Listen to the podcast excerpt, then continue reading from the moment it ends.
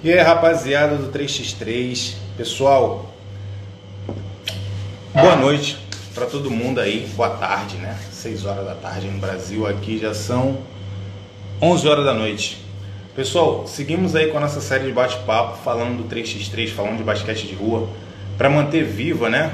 Aí, ó, chegamos com o nosso convidado hoje, grande Colonese, cara aí que sabe muito sobre basquete 3x3 e vai participar da nossa live hoje para a gente trocar uma ideia aí e acrescentar os nossos conhecimentos a respeito dessa modalidade que se tornou olímpico aí e que tem muito a crescer dentro do Brasil. E hoje esse bate-papo é no sentido de colaborar para que isso aconteça o mais rápido possível, beleza? Então vamos lá, vamos chamar o nosso convidado aí. Grande Colonese. Deixa eu botar aqui meu fone melhor. Ah, moleque! Deixa eu... E aí, Leandro? E aí, meu irmão, olha, acertamos na camisa, hein? Pois é, igualzinho, pô. Pois é, a preta eu pensei assim, qual que eu boto? Porque eu tinha umas três ali de cores diferentes, assim, vou botar a preta, clássica. A preta é clássica, original, né? Tem que representar. A preta é clássica. Show. Cara, assim, primeiramente, queria te agradecer aí por essa, por se dispor, né, desse tempo para poder dar uma aula pra gente de 3x3 aí dos bastidores, porque você é um cara que se envolveu muito com esse mundo é, administrativo né, do 3x3, então você é um cara que chegou a organizar grandes eventos, então vai ser uma informação que a gente não tinha, eu particularmente sabia muito pouco sobre esse mundo, e para mim vai ser uma satisfação muito grande adquirir esses conhecimentos e a galera também que assiste a gente aí do, do 3x3 com certeza vai ser muito enriquecedor. A parte disso, eu queria é, explicar né, para você, eu sempre faço com meus convidados aqui, o motivo da nossa live, né? O interesse dessa live é aproveitar esse momento de quarentena que a gente sabe que é um momento muito delicado para o nosso país em geral, diversas áreas, e no esporte não está sendo diferente. E eu acredito que essa quarentena, quando a gente sair dela, é, vai ser muito difícil dessa recuperação do, do, do, esporte. O esporte já era difícil antes desse problema todo, e depois disso que tudo isso vai passar, vai ser ainda mais difícil. Então, assim, foi uma maneira que eu encontrei de, de falar do 3x3, de falar do basquete 3x3, para que a gente possa manter viva essa chama em momentos tão difíceis e quando a gente voltar à nossa vida normal, que não seja tão distante recuperar é, todo esse trabalho que a gente tem feito durante tantos anos aí para manter vivo o 3x3. Demorou? Cara, uh, Leandro, eu só tenho a agradecer o teu convite, cara. Você sabe que eu sou apaixonado por 3x3, cara. Essa modalidade aí, pô, desde que eu me envolvi com ela, é, é, um, é um, amor muito grande, cara. Eu gosto muito de, estar participando, tanto fora de quadra quanto dentro de quadra, né? A gente não consegue a gente, a gente aposenta profissionalmente, mas não consegue fugir das quadras, né? Eu, eu, é eu, me mantenho, eu gosto de me manter ativo, eu gosto de jogar, eu gosto de participar, mas também é legal os atletas, as pessoas entenderem né, um pouco da, da parte né, dos bastidores, assim, de como funciona né, a estrutura, de como funcionam os eventos, como funciona é, a modalidade, né, sem ser aquilo que a gente vê na quadra, né? Acho que isso é importante também. Exatamente, assim, é, na verdade, na minha opinião, o 3x3 depende muito do apoio de todos, né? Tanto atletas como, enfim, toda a galera que organiza, porque ainda é, é, é, não é que seja tão novo assim no Brasil, porque a gente já tem bastante tempo que a gente está organizando os eventos, participando de eventos, mas ainda falta muito incentivo é, é de empresas né, privadas aí para poder fazer impulsionar a modalidade. E na verdade, a gente como atleta, nós como atletas, estamos aí divulgando, fazendo o nosso trabalho de formiguinha e que acaba, de uma certa forma, mantendo um pouco também é, o 3x3 na, na, dentro do Brasil aí de uma maneira positiva, né? Então, assim, é super importante que todos tenhamos esse conhecimento sobre o 3x3, a nossa situação atual, o que é necessário para a gente crescer, até para ver o que, que nós, atletas, podemos fazer para colaborar, né? Eu acho que essa sua iniciativa aí, cara, é muito boa. Você está trazendo aí mais luz aí para a modalidade. Você é um cara que é referência no, no, na modalidade, no 3 contra 3, né? Você chegou já agregando muito. Hoje é número um do ranking, está na seleção brasileira, cara. Acho que a sua história é muito legal, né? De ser contada também. Então, acho que isso é, isso é importante para a modalidade. Os atletas são, são a cara da modalidade, né? São eles que estão ali se mostrando, aparecendo, né? Que são as referências para os mais novos, para quem quer, quem quer chegar a tal lugar onde você está hoje. Né? Então, acho, acho isso muito importante, cara. Acho, e te parabenizo por estar tá fazendo essas ações aí. Obrigado, obrigado por participar também e colaborar aí nessa iniciativa. Vamos lá, cara. Eu preparei umas perguntas aqui, é, bem legais, assim, na minha, desde o meu ponto de vista, né? Como eu te falei, assim, o, o teu conhecimento para mim é, é, é, muitas coisas do que você vai falar para mim é muito importante, porque eu não conheço esse mundo. Eu sou atleta, jogo, treino, enfim. Essa parte é mais minha área. Então, assim, a, os bastidores, para mim, é interessante saber por isso, para saber de que forma a gente pode ajudar, né, colaborar com um atleta ou, ou de repente até apresentar o projeto para pessoas que de repente têm interesse, porque assim, cada um fazendo uma parte, de repente a gente consegue encontrar mais recursos, enfim. E Leandro, eu acho, eu acho importante isso que você está falando, cara, que a gente fica muito nessa do atleta, só quer saber ele da quadra. Eu acho importante o atleta também é, querer aprender mais sobre o que, que envolve né, o, o, seu esporte, qual é o negócio do esporte. Esporte é um negócio, né? Gera, gera renda para muita gente, gera trabalho. Eu acho importante o atleta se envolver e aprender cada vez mais, cara. Isso aí eu acho muito importante. Exatamente. Então vamos lá com as perguntas e vamos, vamos dar conhecimento para esse povo. Cara, vamos falar um pouquinho da tua vida, né? Para a galera que não te conhece, a maioria do pessoal que está aqui provavelmente te conhece, mas a galera aí que, que me segue, a galera do basquete de rua, desse mundo mais, mais oculto aí do basquete, também é importante que eles tenham esse conhecimento. Fala aí, como é que iniciou a sua carreira, cara, no basquete, sua vida no basquete? Como ela iniciou? Cara, eu comecei a jogar é, muito por influência do, do Dream Team, né? De, de 92, o original lá, né? É, eu era adolescente naquela época, estava me encontrando ainda, queria jogar futebol, mas é, aquele, aquele time lá, cara, foi, um, foi uma avalanche aí pelo, pelo mundo, né, de se falar de basquete. A gente conheceu aí o Michael Jordan, as grandes lendas aí do basquete, ali eu comecei a me interessar. E comecei a jogar nas categorias de base do Tijuca Tênis Clube, aqui no Rio. Então comecei Quantos anos na... você tinha? Cara, eu comecei por 13, mais ou menos uns 13 anos. 13 para 14 ali. E aí comecei na base do Tijuca. É, por ser alto, né, a gente vai tendo oportunidades pela altura, pelo porte físico, e me deram espaço para desenvolver. Cara, consegui pegar uma seleção carioca aqui, comecei a, a, a jogar mais, e foi desenvolvendo, um caminho natural de desenvolvimento. Tive a oportunidade de, de ir para os Estados Unidos, fui convidado para ir jogar lá no, no high school na época, isso foi em 95. Estamos falando aí de um mundo pré-internet, né? É, dificuldade de comunicação. Era mais difícil ainda. Era mais difícil. A gente ia para lá e ficava meio que isolado mesmo. Mas, cara, era, era o meu sonho ir para os Estados Unidos jogar basquete, era né, a terra do basquete. Como eu te falei, eu comecei a jogar muito por influência daquele Dream Team. Então, foi algo que eu, cara, que eu sonhei e aconteceu e eu decidi. Show de bola. E aí, nessa tua caminhada aí com o basquete, você foi subindo de categoria, né? E, e encontrando times mais fortes e tal, e até você chegou é, é, no Flamengo, né? Onde a gente se conheceu por coincidência, né? Por acaso, assim, foi o nosso primeiro encontro. E era um time bem, bem, bem bom, né? Assim, era um time que estava aí na, na elite do basquete. Como é que foi jogar naquela época, naquele time? Cara, pois é, depois que eu fui para eu fiz os Estados Unidos, né, universidade lá, me formei, voltei para o Brasil para jogar profissional, joguei por, por várias equipes aí, rodei o Brasil jogando e, e vim jogar no Flamengo. É, joguei quatro temporadas no Flamengo. Foi, né, era uma vontade muito grande que eu tinha, eu já estava 11 anos fora do Rio, surgiu o convite, uma proposta boa, uma condição legal e eu resolvi voltar para casa. Cara, e foi, foi um dos melhores momentos da minha carreira, né, cara? A gente conseguiu ganhar aí títulos importantes, né? Fomos bicampeão brasileiro, campeão sul-americano, vice-campeão sul-americano. É, joguei com grandes jogadores, cara. Pô, uma honra jogar com Marcelinho, jogar com Baby, Jefferson, entre outros aí, cara. A gente, Duda, a gente vai falando, grandes atletas, né? Grandes exemplos aí da modalidade que te puxam para cima, né? Quando você está jogando com os caras é, desse nível aí, você, você, você melhora Evolui, também. né? Claro. Evolui também. Então, foi um momento muito legal da minha carreira, cara. Muitos desafios, lógico. Tem pressão jogar no Flamengo, né? A torcida exige resultado, a diretoria exige resultado. Mas o time, o time correspondeu, correspondeu bem pela maioria das vezes. A gente conseguiu grandes, grandes conquistas, cara. Um grupo muito legal. Assim, só tenho, tenho muitas boas lembranças ali daquele, daquele período. Show. Você falou de, de, de, de de desafios, né?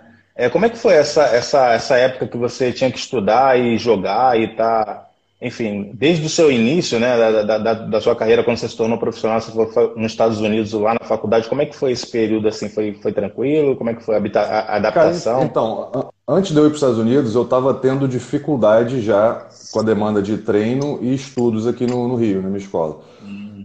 Então foi uma. Quando surgiu essa oportunidade, foi até uma das coisas, cara. Poxa, eu vou para um lugar onde eu vou estudar e jogar no mesmo lugar. Eu vou poder seguir meus estudos, né?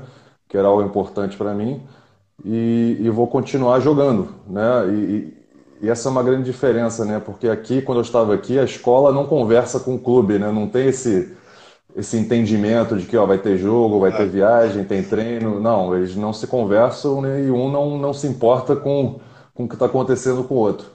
E lá foi uma grande oportunidade por isso, né? Porque as minhas aulas eram todas ajustadas em horários que eu pudesse treinar também é, no outro período, né? E, e, em períodos de eu jogava pela universidade, pela escola. Então, quando você está lá, os professores entendem que você vai ter algumas faltas por viagem, por jogar, eles tentam dar uma ajuda nesse sentido, de material, né? de deixar você fazer algumas provas em, em segunda chamada.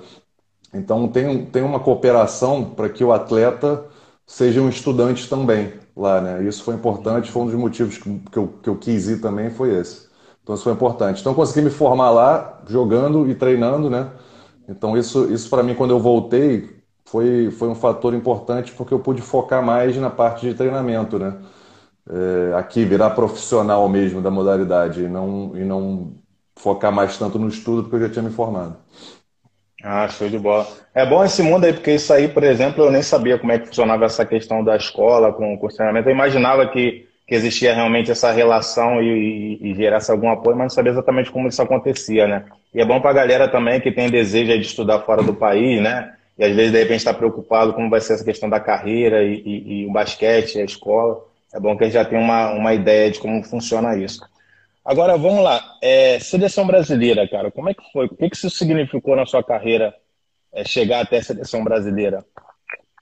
Cara, eu, eu vou te falar que eu estava ali no Flamengo, eu, eu, eu te, lógico, quando você, você é garoto, você sempre sonha, né, jogar na seleção brasileira. E quando eu cheguei no Flamengo, eu, eu já estava num ponto, numa, numa faixa etária, que eu falei, cara, não sei se, se isso vai acontecer mais para mim, né? Eu tinha tido boas temporadas, poderia ter sido convocado aqui e ali, não aconteceu. E, e, e ali no Flamengo, cara, muito, acho que assim, pelo resultado do time, né?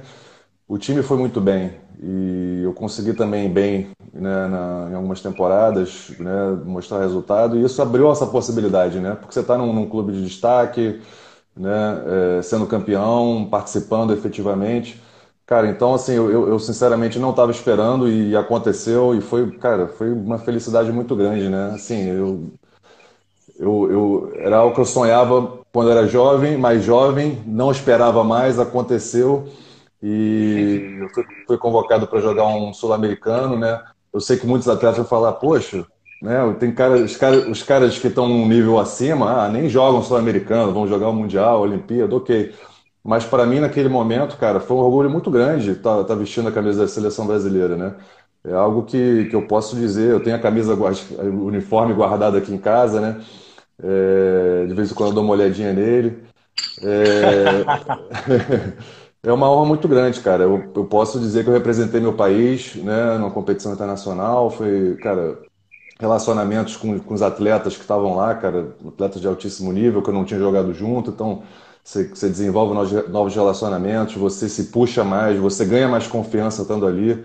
Então, cara, foi, foi uma experiência sensacional que eu guardo com muito carinho, cara. Eu sei um pouco do que você sente aí quando você fala, né, que a sua vida inteira sempre foi um sonho. Em alguns momentos você achava que tinha condições e afinal não tinha acontecido. E quando você menos esperava, bum, e foi mais ou menos o que aconteceu comigo também, porque eu sempre também quis um dia, quem sabe, poder fazer para a seleção brasileira. Isso começou a surgir na minha cabeça quando, eu, quando o 3x3 começou a, a, a se tornar realmente prof, é, é, profissional, né? Começaram a se criar ligas e federações, e aí eu vi que de repente isso poderia acontecer. Então, é, eu vi que a idade estava chegando para mim, e, mas naquele momento eu estava também é, é, numa condição que eu achava que, que poderia aproveitar né, aquele momento que eu estava vivendo com algumas competições internacionais. E afinal aconteceu agora aos 36, 36 anos, quer dizer, assim, também me sinto muito. Eu entendo perfeitamente o que você está dizendo, porque a gente acha que já não dá mais tempo, porque tá, enfim, já passou o tempo, já tem a juventude aí, mas É, e, e, no caso do 3 contra 3, né, como é uma modalidade nova, cara, eu, eu tenho até umas opiniões. Eu acho que os atletas mais experientes aí, né? Lógico, você ainda está muito bem fisicamente com a sua idade, né, cara? Você eh, se, se dedica muito, treina muito mas eu acho que alguma maturidade, uma, uma experiência, uma, uma melhor tomada de decisão em várias situações que você já, já, já teve antes, né? Você já sabe certas coisas, já sabe reagir de certas formas, que você ganha com experiência. E eu acho que o 3 contra 3 exige muito isso, né? Muita tomada de decisão. Mais do que no 5 contra 5, né? Você está tomando decisões importantes o tempo inteiro. Então eu acho que os atletas experientes, cara, tem, tem, tem um pouco disso, né? de já ter vivido mais, já saber tomar melhores decisões. Então, eu acho que você está num, cara, num ótimo momento. É, e torcendo muito aí, cara, para que, que venha logo esse pré-olímpico aí, que vocês possam ir bem, cara. Pois é, trazer essa vaga aí para o Brasil vai ser maravilhoso.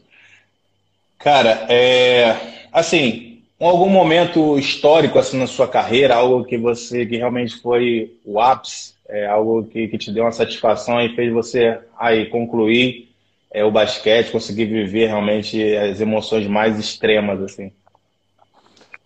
Cara, eu, eu, eu tenho que ressaltar aí uma, conquistas, né, importantes. Sim, eu acho que é, a gente ganhar o Campeonato Brasileiro pelo Flamengo primeira vez, cara, foi, foi uma sensação muito, muito legal, né, cara? Participando efetivamente do grupo, o grupo muito legal, a gente foi campeão brasileiro.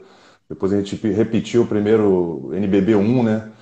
Também foi uma vitória muito legal. Na, a gente jogou lá na Arena aqui da Barra, totalmente lotada. Foi uma série de cinco jogos, todos lotados contra a Brasília. Experiência muito legal. E uma que eu não posso deixar de destacar é a conquista do Sul-Americano lá na Argentina, né, cara? A gente foi campeão sul-americano na Argentina. O jogo que o Marcelinho destruiu, fez 41 pontos. E eu tive a felicidade de, de, de, de, de participar de um lance decisivo no final, né? Que, em que eu boto o pé na bola na defesa, para parar a jogada mesmo, o juiz não dá e a gente recupera a bola, era um, era um, era um momento muito importante. E a torcida do Flamengo, quando chega no aeroporto, gritando meu nome, chamando de pé de Deus. né? foi, foi, um momento, foi um momento legal, né? curioso, e ficou esse apelido aí por um tempo que eu estava lá no Flamengo. É, depois a gente já fala do Marcelinho aí, que tu tem, tem uma historiazinha para contar aí sobre os treinos, aí pela PUC, que ele apareceu. Ah, Depois é, a gente fala sobre ah, isso. É. Depois a gente fala sobre isso. É... Então, é, partindo já para agora a parte de organização, uh, assim, como iniciou a, a, sua, a sua, o seu conhecimento assim, a respeito do 33? Quando você soube que o 333 estava aí acontecendo e você começou a se envolver? Cara, foi por volta de 2012 ali, estava bem, bem no início né, da, da modalidade. A modalidade se tornou oficial né, no mundo em 2010, né? É, a FIBA oficializou as regras e em 2012 eu comecei a, a enxergar essa a modalidade, ver, pô, a FIBA está oficializando isso aqui, está criando regras, está fazendo coisas. Eles criaram todo um sistema digital de organização de eventos, né, de ranking. Cara, me interessou muito, achei que, pô, que coisa legal, né? Eu já tinha jogado 3 contra 3 lá nos Estados Unidos. Lá nos Estados Unidos é muito 3 contra 3 assim, existe há décadas, né? O pessoal sempre joga nos parques lá. Eu tinha jogado uma competição de 3 contra 3 quando eu morava lá, pô, muitos anos antes disso. Então, e tinha gostado muito, cara. Tinha gostado muito, é muito legal. Lógico que não eram as mesmas regras, não era a mesma estrutura, mas é, é, era bem similar. E a FIBA tomou a dianteira de oficializar isso e, e, e fazer a modalidade crescer, né? E, e, vem fazendo isso muito bem. Então, em 2012, cara, eu, eu quis aprender cara, deixa eu ver como é que funciona. Comecei a fuscar o site da FIBA, como é que funciona aqui para fazer um evento, como é que funciona o ranking, como é que funciona. Comecei a ler, né? E resolvi fazer um, um torneio privado, né? Então eu fiz um torneio privado aqui num clube aqui do, do Rio. E foi muito legal, cara. Assim, lógico, eu, meu primeiro evento, eu não tinha experiência em fazer evento. e foi um evento oficial mesmo? Foi um evento oficial, botei no sistema da FIBA, valeu o ponto ranking, né? E era o primeiro, era, era assim, era um aprendizado em, em vários sentidos, né? De fazer evento, de, de botar as coisas dentro do sistema, né? É, muita correria, muitos erros e acertos, mas foi uma experiência boa para ver como é que como é que era a pegada, né? De fazer um pequeno evento, né? Aquilo ali era um pequeno evento. É. E ali foi o meu primeiro primeiro momento. Eu, eu eu tava, né, já tinha minha escolinha de basquete aqui no Rio, eu tenho escola de basquete aqui na, no Rio, né? Então a gente fez para os alunos da escola e para outras pessoas também é, de outras faixas etárias, fora da escola. E tive uma participação legal, cara. Eu lembro que foi cerca de 15, 16 equipes participaram. Né? E isso me chamou a atenção, do interesse rápido, né? A gente divulgou pouco, não tinha muita divulgação, né? Divulguei um pouco aqui nas redes sociais e muitas pessoas já se interessaram em participar, né? É, não valia prêmio, não valia nada, né? Era para jogar, né? E eu, eu vi, cara, essa modalidade aqui é legal, cara. Isso aqui, né? Tem interesse, né? É um formato é, legal e, e outro, né? aquilo que eu, que eu vi, enxerguei logo, que, né, que você também deve ter enxergado rápido, cara, eu posso montar minha própria equipe aqui, me inscrever no torneio e jogar, né? Eu não preciso estar num clube federado, ter técnico, eu junto meus amigos e jogo, né? Então, uma, é uma modalidade muito democrática, né? Muito, muito livre nesse sentido, né? Então, dá muita liberdade para os atletas, para as equipes se, auto, se autogerirem, né? E fazerem da forma que elas acharem melhor, né? Então isso, isso me, me instigou. E aí eu estava já no, nesse momento eu estava no final de carreira, cara, e decidindo aí se ia parar de jogar ou não, estava na última temporada. Eu fiz esse evento entre temporadas, eu estava saindo do, do Tijuca e fui para Palmeiras. Palmeiras foi meu último, meu último time que eu joguei. Aí quando acabou aquela temporada ali do Palmeiras, eu tava numa já de, cara, será que eu vou jogar mais um ano? Não vou? Cheguei a conversar ali com o Flamengo uma possível volta, né? E tinha, até botei na minha cabeça, cara, se rolar o Flamengo, né, eu, eu continuo a jogar mais um ano. Senão eu vou parar e vou, vou tentar entrar nesse mundo de, de administração esportiva, né, tentar crescer as escolas de basquete, né, tentar entrar nesse mundo do 3 contra 3, já tinha esse interesse. E aí apareceu um, né, eu tinha é, dois amigos que, que, que, trabalhavam na Confederação de Basquete na época, um deles o Vitor Mansuri, o outro o Daniel Campos, e tinha também o Daniel Soares, que hoje está na NBA, que tinha trabalhado lá. Cara, eu, eles vieram conversar uma, comigo. sem querer te cortar, mas só uma observação. O Mansuri, não sei se você sabe, ele, ele que me levou para o Fightball lá nos Estados Unidos. Foi ele que ah, me é? Não sabia. Vaga. É. Pois é, depois a gente não conversa sobre isso. Que história. Ele nunca me contou isso, cara. Que história legal. Depois a, depois a gente conversa sobre isso. Legal. E então, assim, eles conversaram lá, né? É, eles viu, o, a, o 3 contra 3 dentro da CBB estava ali começando a acontecer. Né? A pessoa que, toma, que tocava isso antes era o Paulinho Vilas Boas, ele estava bem no início ali, né? É, na CBB tocando isso, junto à FIBA. Ele tem um relacionamento muito forte junto à FIBA tem até hoje, né? Já tinha na época. Só que ele saiu, ele saiu e foi para trabalhar na Rio 2016. Né? Ele foi contratado para ser o gestor de basquete na Rio 2016 e, e a modalidade ficou com outra diretoria dentro da CBB. E estavam buscando alguém é, que pudesse ajudar, né? Dentro da modalidade, ajudar em outras partes dentro da confederação também. Eu trabalhei com eventos e, e com 3 contra 3. Então, acho que assim, o fato de eu, de eu já ter feito o evento, de eu mostrar interesse na modalidade, de eu estar disposto a, né, a, a trabalhar e aprender, de falar inglês, que era isso importante também. Eles estavam precisando de alguém que começasse a desenvolver esse relacionamento junto à FIBA, conversar com a FIBA constantemente, né, porque a FIBA, né, naquela época, tinha muito interesse no Brasil, eh, em fazer eventos no Brasil, em trazer as coisas no Brasil, porque nós teríamos a Olimpíada aqui. Né? E a FIBA, você, você, como eu falei no começo, eles estavam nesse processo de querer é, colocar os jogos, colocar a modalidade dentro dos Jogos Olímpicos. Né? Naquela época ainda não estava. Então, o Rio de Janeiro era, era a bola da vez no mundo do esporte, com a Olimpíada chegando, né? Então. Sorte nossa. Sorte nossa, sorte nossa. Então, eles, eles estavam é, investindo muito na modalidade aqui no Brasil e, e acho que foi uma, uma, conjuntura de fatores, cara. Eu estava ali pronto, né, é, para sair do, do, das quadras e, e, e, tinha uma formação acadêmica, o inglês, né, um cara da quadra, um cara que gosta da modalidade, queria aprender. Então eles me deram a oportunidade de começar a trabalhar lá dentro, dentro dessa área, né, e foi, foi um grande aprendizado. Show de bola. Isso você estava dizendo que foi exatamente no momento que você já estava sendo a sua carreira. A pergunta estava um pouco relacionada, eu acho que você já respondeu nessa né, questão de como era essa mudança de abandonar realmente o basquete e entrar em uma parte mais administrativa, mais relacionada com esse mundo. Você diz o, é, senti o sentimento de parar? Exato. Cara, é, é, difícil, não é, não, é, não é fácil não, cara, não é fácil não. A gente, né, a gente cresce querendo ser jogador de basquete, a gente joga basquete por muitos anos, aquela é a sua vida, aquela sua rotina de, de treinos, de jogos, de viagens, né? É, você se acostuma com aquilo, né? Você, aquela sua rotina de atleta, de treinamento, né? De dedicação. E, e também, lógico, cara, com as amizades dentro do basquete, com os relacionamentos, né, cara? O grupo aquele grupo, pô, você, grupos né, de, de, equipes que você joga, cara, que você mantém amizade, que são muito legais de conviver, aquele clima de vestiário, clima de viagem, né? E os jogos, os jogos também são muito legais, né, cara? O treinamento é, é duro, mas os jogos são muito legais de participar, né? Então, eu, é, era, um, era um processo que eu já vinha trabalhando na minha cabeça, tinha uns dois, três anos, para parar de jogar. Eu estava, assim, vendo qual era o melhor momento, e também buscando, estudando, buscando oportunidade, né? Eu, eu, lembro também que no final da carreira eu fiz um curso de gestão esportiva, um curso inicial para aprender mais.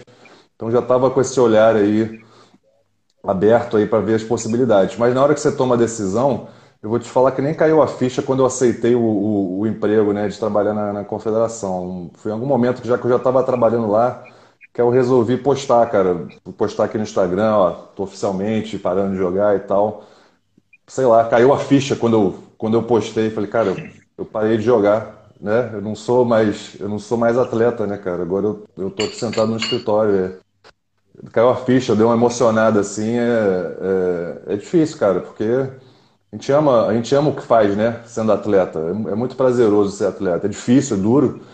Mas você, ama estar ali na competição, tá disputando, tá com aquela ansiedade das partidas, né? Então, assim, não foi, não foi fácil, não. Mas eu estava me preparando mentalmente também para aquele, aquele momento. Sei lá, acho que o mundo de vocês, do 5 contra 5, né, é um mundo mais intenso, no sentido de que vocês estão mais tempo junto, né? Assim, você sabe que o 3x3 é, ainda é, é, é, é muito informal essa parte do treinamento. Agora que está tomando um pouco mais de, de seriedade, um pouco mais de, de cuidado com relação a. porque o nível subiu. Mas uhum. você sabe que rola muito descontração antes do jogo, durante a Sim. parte até do treinamento também, enfim.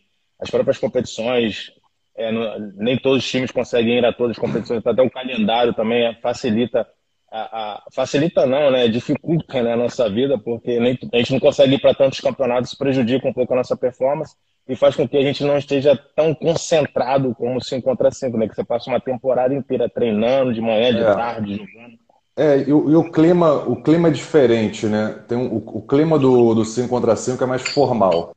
É mais hierarquia, é o, é o, comando da comissão técnica, são jogadores, né? O clima dos jogos é um pouco mais formal, é mais seriedade, né? O clima do 3 contra 3 ele é, mais, ele é mais informal, né? Você tem a música nos jogos, tem mais descontração, tem aquilo que eu falei de, das equipes terem mais liberdade de, de conduzirem as, as, as coisas da forma que eles acharem melhor. Né? Você não tem aquela figura de comando, né?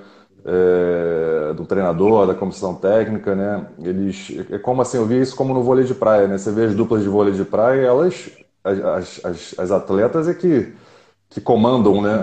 A, a, gestão da equipe inteira, elas contratam um treinador. Então isso isso muda um pouco, né? É, de como que é levada as coisas. E, e, a, e a FIBA também propositalmente quis colocar esse clima mais informal, mais descontraído, de um clima mais né, street, né, de, de mais diversão, né, pra, até para diferenciar é, do 5 contra 5 e atrair um público mais jovem, um público, público novo né, para a modalidade.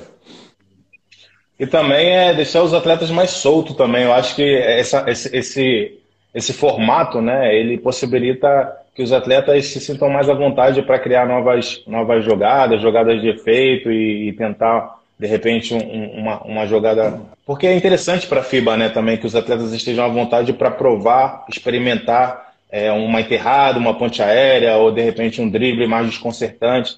Então, assim, se a gente começar a criar muitos esquemas dentro do jogo, a gente acaba perdendo um pouco desse, desse brilhantismo, né, dessa, dessa espontaneidade dos jogadores dentro da quadra. Né? É, tem, tem os dois lados, né? Você sabe muito bem que, você tem que jogar, né? É, quando você está no alto rendimento, a coisa, né? A parte tática também é importante, a parte, né? de pensar a estratégia do jogo é importante. Mas você sabe também muito bem, você participou de várias etapas aí do Road Tour, que eles sempre incentivam, né, cara, naquelas reuniões pré-evento, olha, se tiver uma oportunidade, dá uma enterrada, faz uma jogada bonita. Eles também incentivam os atletas a atraírem é, mais diversão, mais descontração para o público, né, que está assistindo tanto no local quanto pela, pela transmissão online, né. Então tem, tem um pouco dos dois, né. Eu acho que a modalidade, cada vez que evolui é, a parte tática, né, os jogadores vão entendendo, você deve ter visto ao longo dos anos aí que várias situações novas vão, vão acontecendo taticamente, né? É, estratégias diferentes, mas também tem isso, né? Uma modalidade que proporciona é, jogadas legais, proporciona em vários momentos aquele um contra um, aquele desafio, né? Então é, é bem interessante, né? Tem, umas, tem as diferenças aí que, que tornam a modalidade bem, bem interessante, cara. É, dá essa liber... eu, pelo menos, do meu ponto de vista, essa liberdade que, que, que nós temos dentro da quadra, né, por não termos uma, é, é, tantos esquemas táticos como um 5 contra 5 normalmente, é, e o fato de a gente ter que tomar nossas decisões, pelo menos em competições, é, quando estou dizendo competições de, de, de, time, né, onde vamos para os duas, enfim, competições sem federações. é a primeira vez que eu vou jogar num, com esse formato de ter um treinador ali. A gente sempre jogou dentro de um esquema organizado pelo grupo que está dentro da quadra, então é, é sempre me senti muita vontade para poder jogar meu jogo e tal, mas assim, treinando, fizemos o treino com a seleção e o Douglas também é, tem uma mentalidade muito parecida, a gente tem os esquemas sim, mas aí dá liberdade para os atletas também poderem desenvolver o seu próprio estilo de jogo, suas habilidades, seus recursos, né, suas vantagens, porque acaba sendo vantagens individuais de cada um é, dentro do, do, da característica do jogo, né? Então, assim, é, é, importante essa questão do atleta ter essa liberdade dentro da quadra para poder é, trazer esse jogo mais, mais é, é. surpreendente né, dentro da quadra. E, e essa foi uma intenção da FIBA, né? Porque você não tem a figura do técnico no jogo, né? Ele não pode nem se comunicar. Então, eu, eu lembro em reuniões da FIBA que eu fui, participei de congressos, cara, isso é uma, uma questão que eles sempre pontuavam, né? É, os jogadores nos jogos tomam as suas próprias decisões, né? Eles têm que se entender, eles têm que se comunicar e tomar suas próprias decisões, diferente do 5 contra 5, que a gente vê o cara olhando para o treinador para chamar a jogada o tempo todo, o que, que vai fazer, o que não vai fazer. No, no 3 contra 3 existe essa liberdade do atleta tomar responsabilidade pelas decisões da partida. Show. Cara, assim, nessa tua experiência, né, que você começou a se envolver com essa parte mais administrativa, você foi é, contratado aí para poder fazer parte da, da CBB e, e, e tomar um pouco da, da frente da questão do 3x3, né? Não foi isso? É exatamente isso, né? Ou estou enganado? Sim, eu, eu, eu, traba, eu trabalhei na CBB como gerente de eventos, então a gente participar de outros eventos fora é, basquete 3 contra 3, mas também muito nessa parte de desenvolvimento da modalidade e relacionamento com a FIBA. Então, Exato. Era, um momento, era um momento inicial ali, né, de, de do 3 contra 3, né, era, era muito aprendizado, muito conhecer como é que funcionavam as coisas, a FIBA ensinava muita coisa naquela época. Hum. E assim, você lembra de algum, alguns eventos que você participou? Como é que foi assim a dificuldade que você encontrou no início ali de ver os eventos acontecerem? Quais foram os maiores desafios ali para iniciar o 3x3 no Brasil? Você tem alguma experiência que possa compartilhar com a gente? Cara, a gente realizou alguns, alguns eventos aí na, durante o período da CDB, alguns campeonatos brasileiros, né? É, um evento de de, de muita é, responsabilidade que a gente organizou foi o evento de World Tour, né? A gente organizou duas etapas do Tour no Rio, no Rio de Janeiro. Foram, são eventos de grande complexidade, né? Porque tem muita, é, muitas equipes, atletas internacionais, tem premiação, tem a FIBA ali em cima é, verificando todos, todos os passos, né, para ir de acordo com o manual deles, de acordo com o que eles querem que a competição seja feita. Tem a transmissão né, que é feita para o mundo, mundo inteiro, então uma questão do horário é importantíssima. Então, assim, é, são eventos que, principalmente eventos com transmissão, cara, são eventos que são, são um pouco mais de pressão né, em toda a equipe que está organizando, para você conseguir entregar né, tudo com alta qualidade, no horário, com a transmissão funcionando bem e para os atletas estarem bem prontos para performar com tudo indo perfeito, né? Então, assim, a gente vê um evento desse World Tour acontecendo, né? Você participou de vários, cara, tudo que acontece para aquela estrutura ter ser montada, né, para toda a divulgação do evento, para toda a formação de tabela, para todas as pessoas chegarem até ali, né, de outros países, de hospedagem, alimentação, cara, é um, é um, é um grande trabalho para fazer aquele evento acontecer. E, e, e, nesse período foi um grande aprendizado para mim.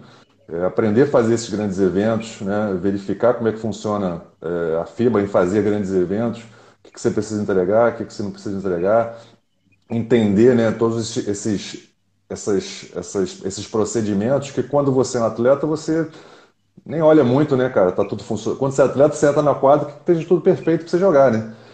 E, e, e, às vezes você não parte. sabe a dificuldade. É, exatamente. Às vezes você não sabe a dificuldade, cara, de, de certos detalhes que acontecem, cara. Pô, a tabela deu problema na alfândega que vinha do exterior, não conseguiu, os uniformes não chegaram, tá preso no. Cara, tem que estampar aqui o nome das equipes o cara vai conseguir, vai lá, manda alguém correndo. Cara, tem vários imprevistos que vão acontecendo ao longo do processo aí, que o atleta nem sabe, né? Mas a gente, o pessoal que trabalha com eventos, cara, no final tudo dá certo, né? Dá um jeito, as coisas as coisas funcionam, lógico, tem todos os processos, todo, toda a preparação, mas acontecem muitos imprevistos e, e, e, na grande maioria das vezes as pessoas que trabalham no evento estão sempre muito bem dispostas a resolver tudo e dar o seu máximo, né? São, são dias de preparação para o evento, assim, as pessoas dormindo pouco é, e fazendo muito. Né? E foi interessante aprender isso e ver isso, né? tudo, que, tudo que envolve fazer um grande evento desse. Show.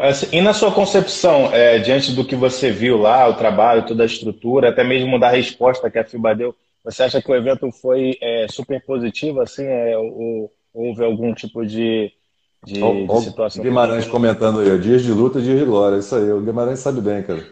Todo jogo do Flamengo é, é um evento, né, que ele faz. É, é. é muita coisa, é muita coisa que acontece para os jogadores subirem a bola lá para jogar. Mas desculpa, qual foi a sua pergunta? Então, eu queria saber se, assim, diante desses eventos, né, desse evento grande que foi o World Tour que foi feito no Brasil, é, pela organização, por tudo que você viu lá, você achou que é, a gente conseguiu passar uma mensagem positiva para a FIBA? Foi, foi bem aceito todo o trabalho? Foi bem aceito tudo o que aconteceu no evento? Cara, sim, os eventos, os eventos foram, foram bem feitos, aconteceram bem. É... Algumas situações de, de, de público, a FIBA gostaria que tivesse tido mais público. Só que era aquilo, é um, é um é início de modalidade. É, no Rio de Janeiro, um final de semana de sol, onde a gente compete com muitas coisas aqui no Rio de Janeiro, você sabe bem. Tem jogo no Maracanã, tem praia, tem passeio, tem. Né, é, é uma cidade que tem muitos eventos já acontecendo, então é, era difícil naquele, naquele momento inicial a atração de público para encher. Mas os eventos correu muito bem, tudo correu muito bem. E eles entendiam também que estava num processo de, de, de início, de expansão. E uma das conversas que, que já, já começava a acontecer era levar isso, é, levar os eventos para cidades do interior do Brasil. Hum. Né? Já era uma possibilidade, né? porque são eventos, a, a, a, Confederação de Vôlei faz muito isso, né? eventos para cidades que não têm que não tem é, muita, muita atividade né, de esportiva e cultural, e o evento acaba se tornando muito grande no local. Então, eh, são eventos que enchem. Mas a FIBA também tinha um interesse grande de mostrar um evento no Rio de Janeiro. Isso era no começo, né? É, tinha o peso de é, você conseguir trazer a modalidade para o Rio porque era a cidade olímpica. Né? É cartão postal, né? Era a grande sacada aí, né? Exatamente. Eu estou vendo o Carlinhos falando aqui de Madureira, né? Realmente, a, a FIBA não, não, não quis, naquele primeiro momento, fazer em Madureira, né? É, eles queriam fazer em locais, é, como você falou, cartão postal, né? Que tivesse o fundo, a gente fez lá no, no Aterro do Flamengo, com pão de açúcar ao fundo. Né? Eles queriam passar essa imagem, essa mensagem aí né, na transmissão para o mundo. Né? Cara. É, foi, foi, foi um ponto positivo e um ponto negativo, porque se tivesse feito em Madureira, com certeza teria lotado, né? A gente estava falando exatamente isso sobre organização e dos imprevistos que acontecem em uma organização né, de evento, e acabou de acontecer um imprevisto aí. Tivemos que finalizar nossa live, iniciando uma nova. Mas vamos seguir lá com as perguntas então. É... eu não sei nem se você chegou a concluir, mas vamos já entrar em outro assunto. Você lembra qual foi o tema que a gente parou? Acho que a gente estava falando dos, se a FIBA estava satisfeita com os eventos, né? Eu acho que eu falei um pouco ali da, da questão do público, mas que os eventos em si foram fluíram bem, as coisas aconteceram, eles ficaram satisfeitos com a organização, né? Então acho que nesse sentido, nesse sentido foi legal. É, eu acho que eles gostariam, né, é, que de, naquele momento eles estavam apoiando até a parte do evento, eles gostariam que tivesse uma continuidade, né? Em, em eventos e, e, e, obtenção de patrocínios. A gente sabe que aqui no Brasil pode ser mais complicado conseguir né, a, a verba de patrocínio para fazer um evento desse porte. Né? É diferente de outros países, você né, já, já deve ter ido várias vezes à China jogar, no Oriente Médio, né, que são países que têm muitos recursos para fazer esses eventos. Né? Então, por isso que cresceram muitos eventos nesses países também. É. Show. Continuando nessa linha de eventos, é, você organizou, você trabalhou na, na, parte da organização, não sei se você, a gente estava conversando sobre isso, mas você foi um dos idealizadores né, do Gigante do basquete, aquele evento que aconteceu lá no. no do lado do Engenhão ali. Praça do Trem ali, do lado do Engenhão. Exatamente, aquele evento que foi top, todo mundo falou. Depois que eu participei daquele evento no Brasil, parece que o pessoal me conheceu a partir dali, assim, porque milhões de mensagens em todas as minhas redes sociais, eu te vi, não sei o que, foi muito bom, assim, para a visibilidade né, dos atletas, assim, aquele evento foi muito importante para o Brasil em geral, né, e para os atletas também eu consegui perceber esse, o reflexo que esse evento teve na comunidade ali do basquete e, e, e cresceu muito a partir daquilo. Foi muito importante. O que você tem a dizer sobre esse evento? Cara, esse, esse, é um evento que eu tenho muito orgulho, cara, de ter participado, de ter, de ter, ter ajudado aí desde o começo nesse processo, né? Eu, eu, quando estava na confederação, tive a oportunidade de fazer a Copa América de basquete 3-3, né, que foi ali no Parque dos Patins, e a gente também fez um Mundialito de basquete 3-3, dois anos seguidos, né? Em 2014 e 2015 e uma relação da, da confederação junto, junto à Globo. Né? A gente fez eventos dentro do esporte espetacular e eles foram, foram muito legais, muito bons. É, mas depois, em 2016, é, não tivemos, né? a Globo decidiu não mais fazer. Eu não eu não estava nessa parte de, de negociação com a Globo, né? Eu, eu, eu, fazia parte da organização do evento quando eu estava na CBB, então eu não sei o motivo do porquê não, não aconteceu mais, porque a Globo decidiu parar, não sei se foi questão de audiência, se foi de interesse, se foi de patrocínio. Eu não posso dizer, né, é, porque eu não sei quais são os motivos de que parou de acontecer. Mas eu, eu saí da confederação em 2015 para ir trabalhar na Rio 2016. Então eu pedi, eu pedi demissão, fui trabalhar na, na, no, no Comitê Rio 2016 para entregar o basquete nos Jogos Olímpicos, né, trabalhei junto com o Paulinho Vilas Boas ali. E, e logo depois da, dos Jogos Olímpicos, né, eu já estava aí desempregado, né? E, e, e, lembrei, cara, eu falei, cara, eu, eu, tinha feito alguns relacionamentos com as pessoas, né, dentro da Globo, né, que trabalhamos juntos no evento, porque você faz um evento é, junto à Rede Globo, né, junto à produção da Globo, né, é um, é um evento importante dentro do esporte espetacular, dentro do verão, que eles fazem um circuito aí no verão espetacular de vários eventos esportivos durante o verão.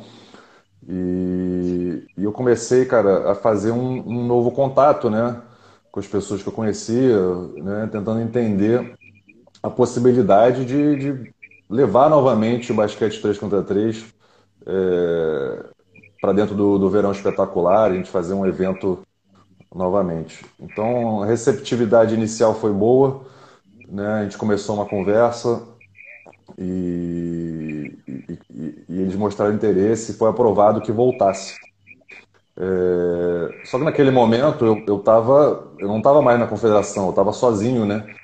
Então, até a pedido, junto com a Rede Globo, uma conversa, a gente fez uma parceria é, com a agência esportiva chamada Effect Sport, que é a agência que tinha feito já é, alguns eventos junto à Confederação Brasileira. Quando eu estava lá, eles fizeram a etapa do Road Tour, muito assim, é, a pedido da, da FIBA. A FIBA confiava muito neles e são pessoas né, que trabalham muito bem, entregam muito bem o evento. Então, fiz uma parceria com eles e para fazer esse evento, né? É, cara, e foi assim, a gente é um evento que você começa a entender o que, que, a, o que, que a emissora deseja, né? Porque tem um espaço de tempo ali que eles têm dentro do programa. É, o que, que você tem que fazer né, no sentido de formato de competição é, para caber, quais os atletas que vão estar lá, né, qual as equipes brasileiras, quais as equipes internacionais, o porquê, né, porque tudo tem que ser um produto atrativo, né, é, não só para eles, como também para a gente, para a modalidade, né, porque é importante que o, que o evento vá bem, que tenha boa audiência, né, que os patrocinadores do evento fiquem satisfeitos, que os atletas fiquem satisfeitos, queiram voltar a participar novamente, e, e que a gente pode, possa fazer mais eventos desse porte, né? É, não só porque é bom profissionalmente, mas também porque esse, esse é um evento, como você falou, para a modalidade, cara, é, ele é um evento muito importante de, de popularizar o esporte, de você expor a modalidade para milhões e milhões de pessoas. Cara, você, você mostrar um evento dentro da TV fechada é uma coisa, você mostrar um evento dentro da TV aberta dentro do esporte espetacular, você está atingindo um público muito mais amplo. Muito mais amplo. Os números, assim, a diferença de números é, é gritante. Né? Então, assim, a gente, tanto eu, né, o, o Paulinho Vilas Boas também teve, teve junto comigo nesse projeto, é, junto ao Effect, cara, a Effect entregou né, a parte que cabia a eles, cara, de forma primorosa, cara, você viu, o evento foi, foi lindo, né? cheio, é, com show do Marcelo D2. Cara, fluiu tudo, tudo perfeitamente dentro do tempo, com a torcida empolgada, com os atletas empolgados. Né? Você participou o jogo também foi, ajudou, né? Você participou do evento como jogador, você sabe, cara, aquele clima estava muito legal. E aquilo, as equipes também foram escolhidas, né? Isso, isso também é um processo muito, muito delicado, é, de você escolher uma equipe né, que seja competitiva, boa o suficiente, com atletas que representam a modalidade e que vão conseguir bater de frente com a equipe número um do mundo, né, a equipe é, seleção americana, né, cara. Então assim, o que a gente não queria, né, e, foi muito, foi escolhido com muito cuidado, cara. E assim, você sabe que às vezes a gente não tem à disposição todos os atletas que a gente gostaria de ter né? Mas a gente tentou buscar é, uma formação de equipe com o nosso conhecimento, né? Da modalidade dos atletas, com que né, a equipe brasileira é, que tivesse na final e aí é o jogo que aparece na televisão, né? Fosse uma equipe que pudesse jogar de igual por igual. E, e, e, o que a gente torce, a gente não pode controlar o resultado do jogo, né? Mas o que a gente torce é que o jogo seja competitivo o tempo inteiro, né? Que tenham boas jogadas, e que seja decidido, de preferência, decidido no final e de preferência que o Brasil ganhe, né? É. É, para todo, todo mundo sair feliz. Mas né, o jogo o jogo em si, cara, os atletas jogam e a gente assiste e, e vê o que acontece, né? Aí é do esporte. Show de bola. Agora eu vou entrar em polêmica, já que a gente chegou nesse assunto aí do, desse evento. É, os, os americanos e os sérvios receberam para vir para o evento? Essa era uma dúvida dos bastidores. Não, não. Eles, eles, eles, receb... eles receberam as passagens, né? a gente cobre os custos de, de passagem, de hospedagem deles, né? e eles disputam a premiação que tinha disponível. E, hum. a, a Sérvia veio veio, alguma, veio duas vezes participar desse evento, saiu de mão abanando as duas, cara, não receberam um centavo. Né? Exato, porque a, gente, a nossa dúvida era o seguinte, assim, é, como eram dos times principais né, do, do, do mundo do 3-3, a Sérvia era o número um naquela época, o time de Princeton também era um time muito competitivo, né? Existia uhum. realmente essa questão de estar tá chamando times muito bem é, ranqueados aí no cenário internacional, né? E claro, esperava-se que, que eles tivessem sido realmente é, convidado a parte da, da, premiação também sido pagos por, por estarem realmente num patamar diferenciado. Né? Cara, todas as equipes que a gente convidou no período, tanto quando eu estava na CBB quanto estava nesse evento do Gigantes, cara, quando você convida eles, você explica, lógico, como é que funciona tudo e como é que é a questão da premiação. Cara, em nenhum momento, nenhum deles pediu ah, eu quero ter um, uma, uma, uma, um FII aí, uma taxa só para participar. Nenhum deles pediu isso. E todos se mostraram super felizes, cara, de vir para o Rio de Janeiro jogar. Eu lembro que o do Sam, é, o Bullet, né, no ano seguinte, ele, quando estava chegando perto ali, já no final do ano, ele, pô, e aí, cara, não, não vai ter esse de novo, não? Tô esperando o convite aí. Ele queria voltar a participar, porque eles gostam de vir para cá, né? É, você deve ter. Eu lembro que a gente até depois do, do, do, evento, né? Eles ficaram mais uns dias aqui no Rio, né? A equipe da Sérvia ficou acho que mais uma semana aqui no Rio. Eles pediram é, para botar a passagem deles mais para frente, porque eles queriam ficar aqui curtindo um, um pouco, né? Descansando, ir na praia, passear, conhecer. Cara, eles jogaram até com a gente. A gente bateu um, fez uma, uma pelada com eles ali no, no Marina Barra Clube, né? Cara, eles super felizes de estar aqui no Rio, super contentes de ir na praia, de pegar um sol. Lembra que em janeiro, né, o evento é janeiro e fevereiro, eles estão lá na, na Europa, na Sérvia, né, no, no gelo, né, cara? Então, gelo, é verdade. E, e eles um, vêm no um final de semana no Brasil, né? Quem não quer? Eles vêm aqui, cara, super felizes, cara, e, e adoram participar dos eventos aqui, cara. Você sabe disso, né? Você, você convive com eles. A gente tem uma, um relacionamento bom com eles e eles, eles sempre se mostram muito, muito contentes de vir jogar aqui, cara. Mas é bom esclarecer isso porque às vezes as pessoas acham que o jogador de 3x3 é, é, é ganha muito dinheiro, viaja para o mundo todo, então tá cheio da grana. Na verdade, a gente precisa realmente ganhar os eventos para poder embolsar algum dinheiro, porque graças a Deus os eventos grandes, né, são, são todos financiados pela organização, né? Então, passagem, uhum. transporte, hotel, alimentação. Mas em espécie mesmo, o que vem é o que você consegue ganhar. Claro, o time da Sérvia é um time que já está bem mais estruturado, já ganhou muitos campeonatos, com certeza deve ter já um suporte bem maior. E até porque a FIBA também proporcionou isso com, com as mudanças que aconteceram, né? Com esse top 10 aí, que recebe esse, esse incentivo, enfim. Mas é, a, a, galera pensa que, ah, o Leandro tá viajando, tá rico, tá cheio de dinheiro. Na verdade, não é. A gente precisa uhum. realmente ganhar a competição é. para poder ganhar dinheiro. Eu, eu nem sabia que rolava essa dúvida nos bastidores aí, de que eles teriam rolava, recebido. Rolava. Eu nem sabia. Mas, cara, você sabe bem, né? Você, você, a FIBA, né, esses eventos grandes, a estrutura é essa. Você ganha, você tem a passagem, você tem o transporte, né? Transporte interno, você tem alimentação lá no hotel, né? Hospedagem. É, mas o, o, a renda, né, ela vem de premiação, né? Os atletas têm que ganhar premiação como você falou, tem equipes né, como a Sérvia aí, que são tão profissionais mesmo, eles têm patrocínio, né? Eles têm marcas que, que, que patrocinam eles, eles têm outra renda além disso. E claro, é, é uma modalidade também né, nesse sentido, né? Quem está ganhando mais, quem está né, jogando mais e ganhando mais etapas, está ganhando né, mais dinheiro. É assim que funciona, né? Exatamente. É, você não acha que naquele momento, como o evento tinha ganho uma proporção muito grande, tinha sido muito bem aceito pelo, pelos brasileiros, chegar, como você disse, a, a um canal né, é, nacional ali, é uma repercussão muito grande, não seria um momento de encaixar já um projeto de cara para dar continuidade para o 3x3? Por que, que você acha que isso não, não se deu? Por que, que houve esse parão justo depois do, desse evento? Cara, a gente, naquele evento ali, foi um evento, né, que a gente fez, eu, eu era um organizador ali privado já, né, trabalhando junto a uma agência, a gente conseguiu fechar esse, esse evento com a, com a Globo. É, é um evento que, cara, a gente tem muito orgulho, porque foi um evento que teve, até hoje, a maior audiência da história do basquete 3 contra 3 no mundo.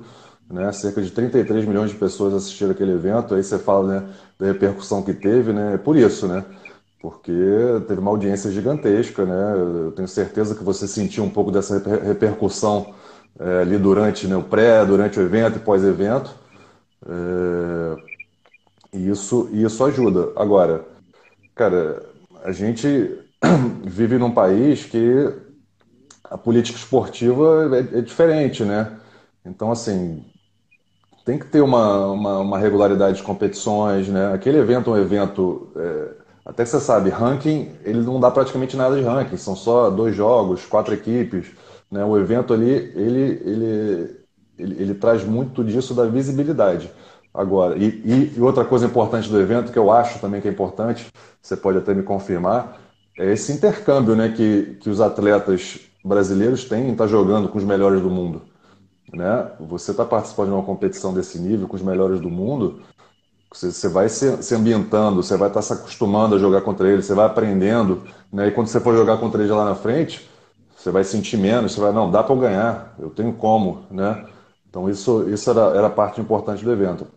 Agora, continuidade de, de, de, de projetos, cara, é difícil. A gente gostaria, por exemplo, de ter continuado a fazer esse evento na Globo, mas por uma decisão é, da Globo, né, não, por quê? O, o evento depois voltou para a Confederação de Basquete, foi feito lá em, em São Paulo, né? É, no ano seguinte. E depois, esse ano já não teve de novo. Né? Eu não, não sei também é isso, eu não estou participando do que está acontecendo nesse, nesse evento, de por que, que o evento não continuou, esse evento em si. Agora, as outras, as outras ações, cara, é isso. Eu acho que tem que ter é, mais eventos acontecendo, mais organizadores fazendo, né?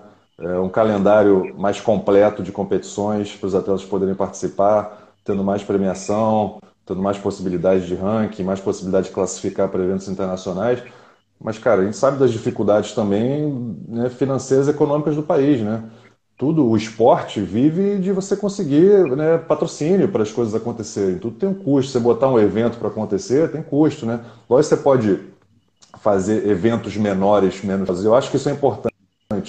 Né? Até nesse momento atual que a gente está vivendo, né? A gente começar a resgatar isso, cara, a gente tem que ter pequenos eventos acontecendo também, né? E, e esse modelo que a FIBA fez ele proporciona isso, né? Como eu lembro que eu te contei, eu fiz um evento lá em 2012, cara, sozinho, aqui no clube, participaram 16 equipes.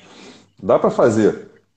Dá para fazer. Eu acho que tem que acontecer mais isso, para ter mais gente participando, para aparecer mais Leandro jogando, mais né, é, outros jogadores que se destaquem, né? E mais oportunidade de jogo, né? Agora, né? Eu acho que é um conjunto aí, né? de, de, de ações que tem que ser feitas, né, cara? Assim, né, confederação, a federação, é, é, organizações né, é, privadas fazendo também os eventos, é, essa busca por patrocínio que a gente sabe que é difícil. E como eu te falei, esse momento econômico agora torna até mais difícil, né? As empresas não estão passando por dificuldade, a gente sabe que o marketing é uma das áreas que, que é cortada. Então, assim, vai ser difícil, mas pode ser também um momento de, de reconstrução, de das pessoas nesse movimento que você está fazendo, a gente expor, cara, vamos fazer mais eventos, vamos fazer mais eventos pequenos, vamos botar mais gente para jogar. Né? É, é, possível fazer esses eventos. Lógico tem que aprender como é que faz, mas, cara, faz, aprende, né? Não é, não é tão complicado assim, né, fazer acontecer esse tipo, esse tipo de evento pequeno. Então, são, são várias ações, cara. Não posso te dar uma razão específica, porque o desenvolvimento de uma modalidade depende de muitas ações, né, cara? Você ter referências no esporte, né? Resultados internacionais também é importante né? É, você ter, cara, assim, vamos supor, né? Se tivesse tido o pré-olímpico agora, vocês classificados aí para a Olimpíada, cara, o que, que não ia significar isso para a modalidade aqui no nosso país, né? E aí, cara, você tá estando lá na seleção, aparece mais, vira uma referência, vira um ídolo, cara, isso, isso é crucial aí pro, pro, pro esporte, né? Porque as crianças vão ver, cara, eu quero ser que nem o Leandro, que está lá nos Jogos Olímpicos, lá em Tóquio jogando, está lá ganhando uma medalha, né? Então são, são, são vários fatores que fazem aí uma, o esporte acontecer, né? Então, assim, te dar um motivo por que que... Cara, tem vários, né? Tem vários. E agora, assim, dificuldade econômica é um, é um, é um fator importante. Mas fora essas questões econômicas, é, existe algum tipo de, de restrição para por exemplo, iniciativas privadas, é, empresários, pessoas que veem o 3 contra 3 como uma maneira de ganhar dinheiro de organizar esse evento? Existe algum tipo de, de, de, de critério? Ou eles simplesmente podem entrar em contato direto com a FIBA e organizar tudo através da FIBA? Ou tem que entrar em contato com a CBB primeiro? Como é que funciona isso? Cara, vamos lá. Aqui no, aqui no Brasil, né, a gente tem é, a Confederação Brasileira e tem as federações de cada estado, né? É, e o nosso sistema esportivo, isso não é, não é, exclusivo do basquete, né? É um sistema é, de todas as modalidades, né? O nosso esporte é assim. É um sistema federativo, né? E, e a confederação né, prefere né, e gosta que suas federações estejam fazendo os eventos. Né? São, os entes, são, são os entes deles filiados à, à confederação. Mas muitas confederações, a gente sabe que tem dificuldades financeiras muito grandes, dificuldade de gestão, né? A gente, a gente não pode só pensar aqui no, no nosso centro, São Paulo, Rio de Janeiro, né? né? São 27 federações aí para o Brasil, muitos têm, têm bastante dificuldade e não conseguem fazer acontecer. E já tem dificuldade de fazer acontecer até no basquete 5 contra 5. Né? Então, essa, essa possibilidade que a FIBA colocou né, de organizadores privados fazerem, ela é muito importante, né, cara? Porque tira um pouco esse, esse, essa exclusividade ou essa, essa possibilidade de só se fazer através do sistema formal inicial. É, deixa eu só beber aqui um negócio que minha garganta está. Aliás, olha o copo que eu tô. Ah, show! Esse merece guardar, pô. Esse aqui, cara, eu nem. Eu vi que eles estavam com um copo lá no evento, né? E o cara tava lá, não sei o quê, não sei se eles estavam. Esse copo eu não sei se eles estavam vendendo, a, a, agência que fez. Aí eu falei, cara, eu tenho que ter um copo desse aí, cara. Eu peguei, me dá um pra mim, não sei o quê, os caras me deram lá. Eu falei, tem que ter um copo desse do evento de recordação. Tá aqui até a data, né? 4 de 2 de 2018. E então, cara, assim, é importante essa possibilidade, e é crucial essa possibilidade de organizadores privados fazerem. Né? É, mas a gente entende também que a partir do momento que você começa a fazer eventos maiores, né, é, existe também a questão, tá, eu tenho que ter uma arbitragem de alto nível, né, para participar do evento, né, porque, cara, um jogo, é, você sabe muito bem, um jogo de alto rendimento, se você não tem uma boa arbitragem, que sabe as regras, sabe o que está fazendo, sabe controlar a partida, cara, o negócio já não começa a ficar muito bem.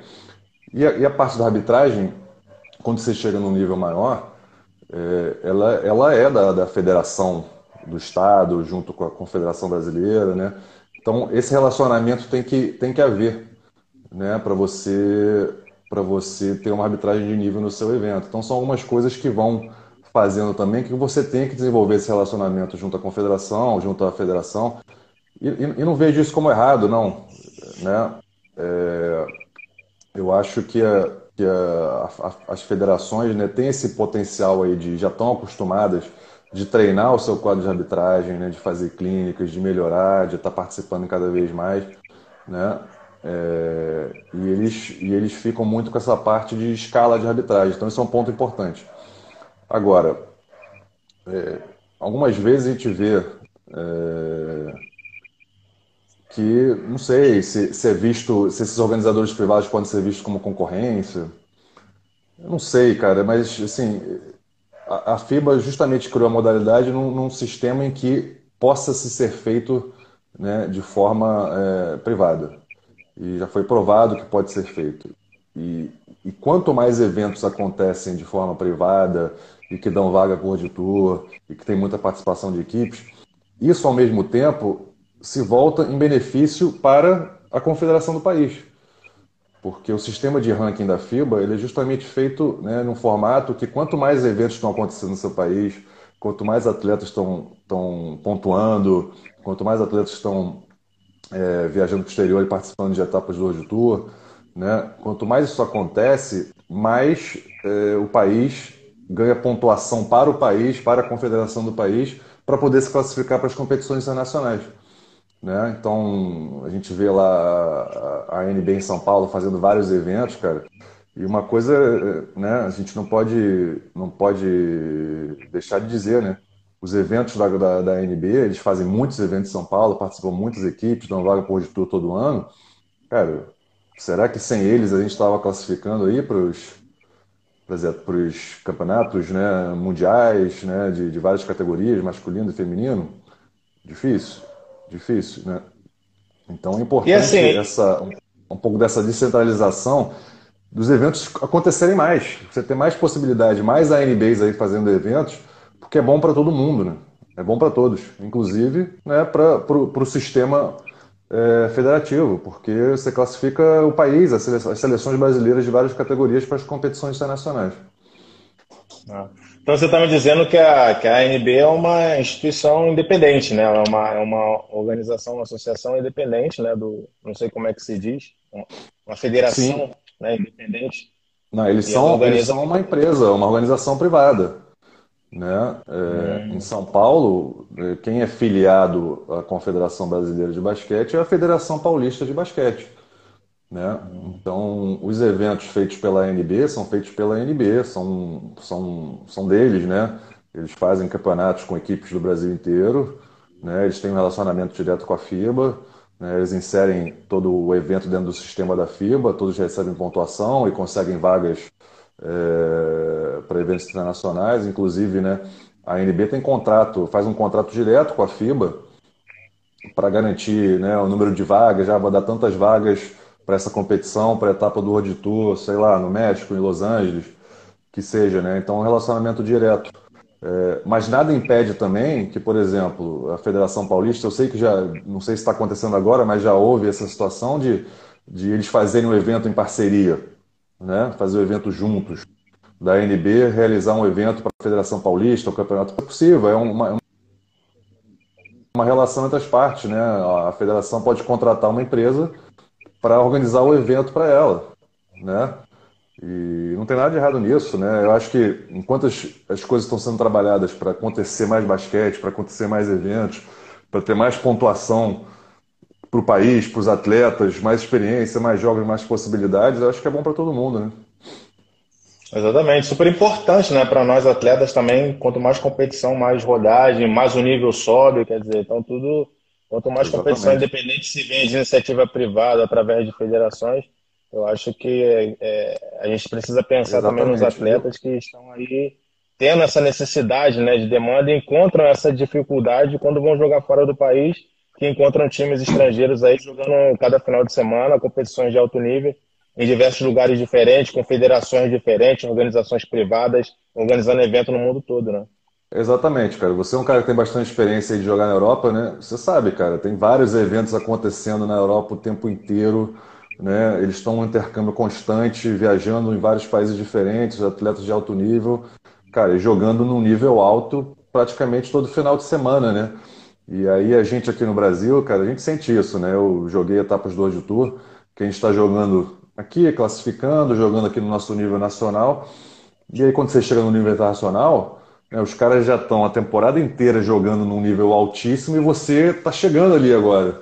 Né? Então, você entra na competição ainda assim, cara, calma aí, tá, é, tem que subir o nível aqui, não tô acostumado, tá? E aí você vai crescendo na competição. E aí não sei se já ficou com essa sensação, né? Eu sei que as equipes que eu joguei, a gente ficou com a sensação, pô, se tivesse mais, mais uma etapa no final de semana que vem, a gente ia arrebentar, né? Porque a gente agora entendeu, né? Agora a gente está tá melhor preparado. Mas é isso, os caras estão jogando a temporada incrível, né? Jogando em, em, em, alto, em alto nível, competição intensa. Né? Isso faz diferença, está melhor preparado, né? Exatamente.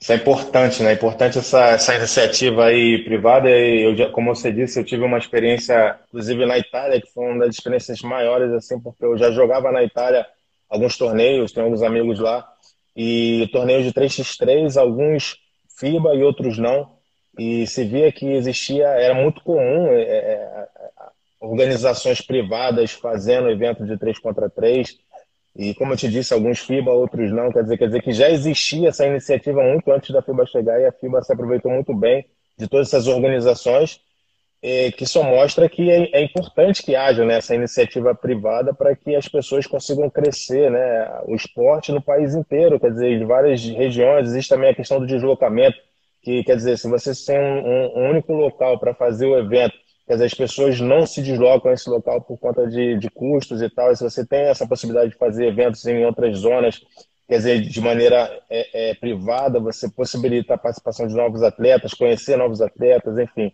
é, crescer o Brasil como um todo e subir o nível da competição aqui no, no, no, no cenário nacional, né? E, e, essa é uma, você sabe bem, né, cara? Essa é uma, uma, vantagem geográfica da Europa, né? Porque são muitos países muito próximos, a facilidade de transporte ali é, é muito maior, né? Aqui a gente está nas Américas, aqui são distâncias maiores, né, cara? A gente, o Brasil é um tamanho continental. Você viajar para a Argentina também não é, não é aqui do lado, sair do Rio para a Argentina não é aqui do lado, né? Você tem que pegar um voo longo. Cara, é, é, isso também dificulta, né? É, essa questão geográfica, né? Lá eles têm essa, lógico, tem mais eventos, tem mais coisas, mas são mais próximos um dos outros, são mais conectados, né?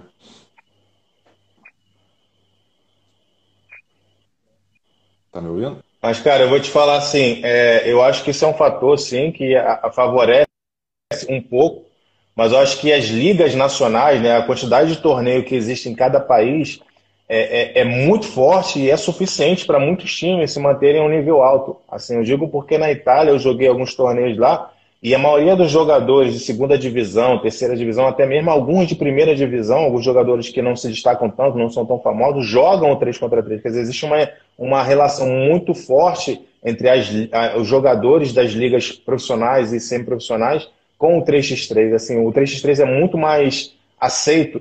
E eu te digo assim, antes mesmo do, do, do 3x3 da FIBA é, oficializar né, regras e criar realmente esse padrão, é, o 3 contra 3 que era antigamente o basquete de rua, né, que as pessoas chamavam de basquete de rua lá, porque eu vivi isso lá, é, já era bem respeitado, já, já, já tinha presença de muitos atletas profissionais jogando os eventos. Então, assim, é, você vai em qualquer campeonato na Itália, em qualquer lugar, em qualquer é, região mais distante, você vai encontrar times bons com jogadores de alto nível, jogadores que jogam em primeira, segunda divisão, e, e, e, facilita muito a evolução né, do, dos times. Assim. E eu acredito que isso também acontece em outros países, também da Europa. Claro que existe Sim. essa questão de deslocamento ali, mas acho que é muito forte o basquete em cada país, é, em zonas diferentes, e fazem com que também eles tenham essa, essa, esse, essa rodagem, mano. Eu, eu, sei que tem muitos países que já têm essa cultura mais antiga ainda do que, do que a modalidade, de quando a modalidade virou oficial, né? É, tem países que já tem essa cultura já, já há muitos anos, né? E, e as pessoas gostam de jogar o 3 contra 3, já jogavam de forma organizada, né? É, uma, assim, eu não sabia na época, quando comecei a, a me inteirar mais de 3 contra 3, a gente vê que, cara, a Romênia é um país que tem uma cultura forte de 3 contra 3. Né? E eu não sabia, você não, né? você, não, você não pensa em Romênia como uma potência do basquete, mas no 3 contra 3 eles jogam, participam todos, todos os mundiais, né? tem equipes boas, fazem muitas competições internas. Então, assim, é, tem alguns países isso, que tem essa cultura já da modalidade antiga, e isso ajudou-os agora também nesse processo. Né? Agora eu vou, vou, dar uma, uma voltada aí no assunto que a gente estava tocando ontem sobre a organização de evento, falando a questão também, você falou da questão das, da arbitragem, né, que a CBB que cuida dessa parte. É, agora, uhum. uma pergunta é, como jogador, você que é um cara que viveu 3 contra 3, jogou 3 contra 3, viajou é, para competições de alto nível, como o de Tours, enfim. É, qual a sua, o seu pensamento, assim, qual a sua visão da arbitragem do Brasil e a arbitragem internacional? E de que forma que isso pode afetar ou não é, o desempenho dos atletas fora do país? Você acha que existe alguma relação ou não? Cara, eu acho que é importante que os árbitros brasileiros estejam sempre acompanhando, né, os, os árbitros que estão inseridos na modalidade 3 contra 3 estejam sempre acompanhando, estudando e participando né, de eventos internacionais. Então, é importante. Eu lembro quando eu estava na CDB, é, a gente, é, através da FIBA, né, conseguimos aí, cara, num evento aqui do World Tour, formar é, quatro árbitros, né, para serem árbitros internacionais. Eles fizeram um curso da FIBA, passaram, viraram árbitros FIBA, apitaram um evento do, do 3 contra 3, mas uma coisa importante ressaltar, eu sei que, cara, existe a reclamação tal, né? É, da questão da arbitragem, ah, lá fora apito assim, aqui dentro apito assado. Isso, isso acontece, mas a gente também tem que entender que eles precisam de experiência em rodagem também, né? É, não é fácil, né? Essa, essa é uma coisa também que a gente aprende quando a gente sai da quadra, cara. Todas as funções que acontecem ali, cara, nada é fácil, né? Ser árbitro também não é fácil. Né? Eles precisam também estar tá, tá treinando, estar tá participando, estar tá ali na vivência da, das competições importantes. Né? Da mesma forma que a gente, né, quando uma competição é mais importante, você está no auditor, você está com, aquele, com aquela adrenalina maior, aquele, aquele nervosinho um pouco maior, né? É, isso acontece com os atos também. Eles estão sempre, sempre avaliados, né? Então, é, eu acho importante, cara, eles terem, conseguirem ter mais rodagem. E isso também acontece, porque quanto mais rodagens eles tiverem, mais experiência eles tiverem, melhores eles vão apitar, cara. Eu não, eu não, eu não, eu não vejo, né, pelo que eu conheço dos árbitros, cara, eu tenho, né, até hoje em dia eu faço, eu sou representante do, do NBB, como, como se fosse um delegado técnico dos jogos. Eu vejo os árbitros, cara, na pré-partida, no pós-partida, conversando. Cara, eles, eles querem acertar. Né? Eles querem acertar, eles dão, dão o máximo dele. Mas é difícil, o basquete é um jogo muito rápido. O 3 contra 3 é mais rápido ainda, né? São muitas situações acontecendo. Então, eu acho que é importante, cara, esses árbitros poderem ganhar mais experiência internacional, estarem participando de mais eventos. Então é aquilo, se a gente está com mais eventos importantes acontecendo no Brasil, eles vão participar mais também, vão ter mais oportunidade de aparecer e ser chamados para serem chamados para estarem em competições internacionais fora do país. Né? Então você está então tá reconhecendo que existe uma certa é, deficiência nos atos devido a não ter essa rodagem internacional e acaba dificultando um pouco a questão do, do critério, das faltas e tal, ou não? Cara, não sei se eu chamo deficiência, né? Eu, assim, eles estão eles estão ali né, acompanhando, tentando fazer o melhor deles. Lógico que se você não está vivendo né, o mundo de, de competição internacional constantemente, você também não tem um parâmetro para apitar da mesma forma, né? Com que você está vendo um cara que você deve ter. Você, com certeza você vê árbitros que estão em todas as etapas do auditor aí que você vai. Cara, você está vendo o cara sempre ali, o cara sempre ali.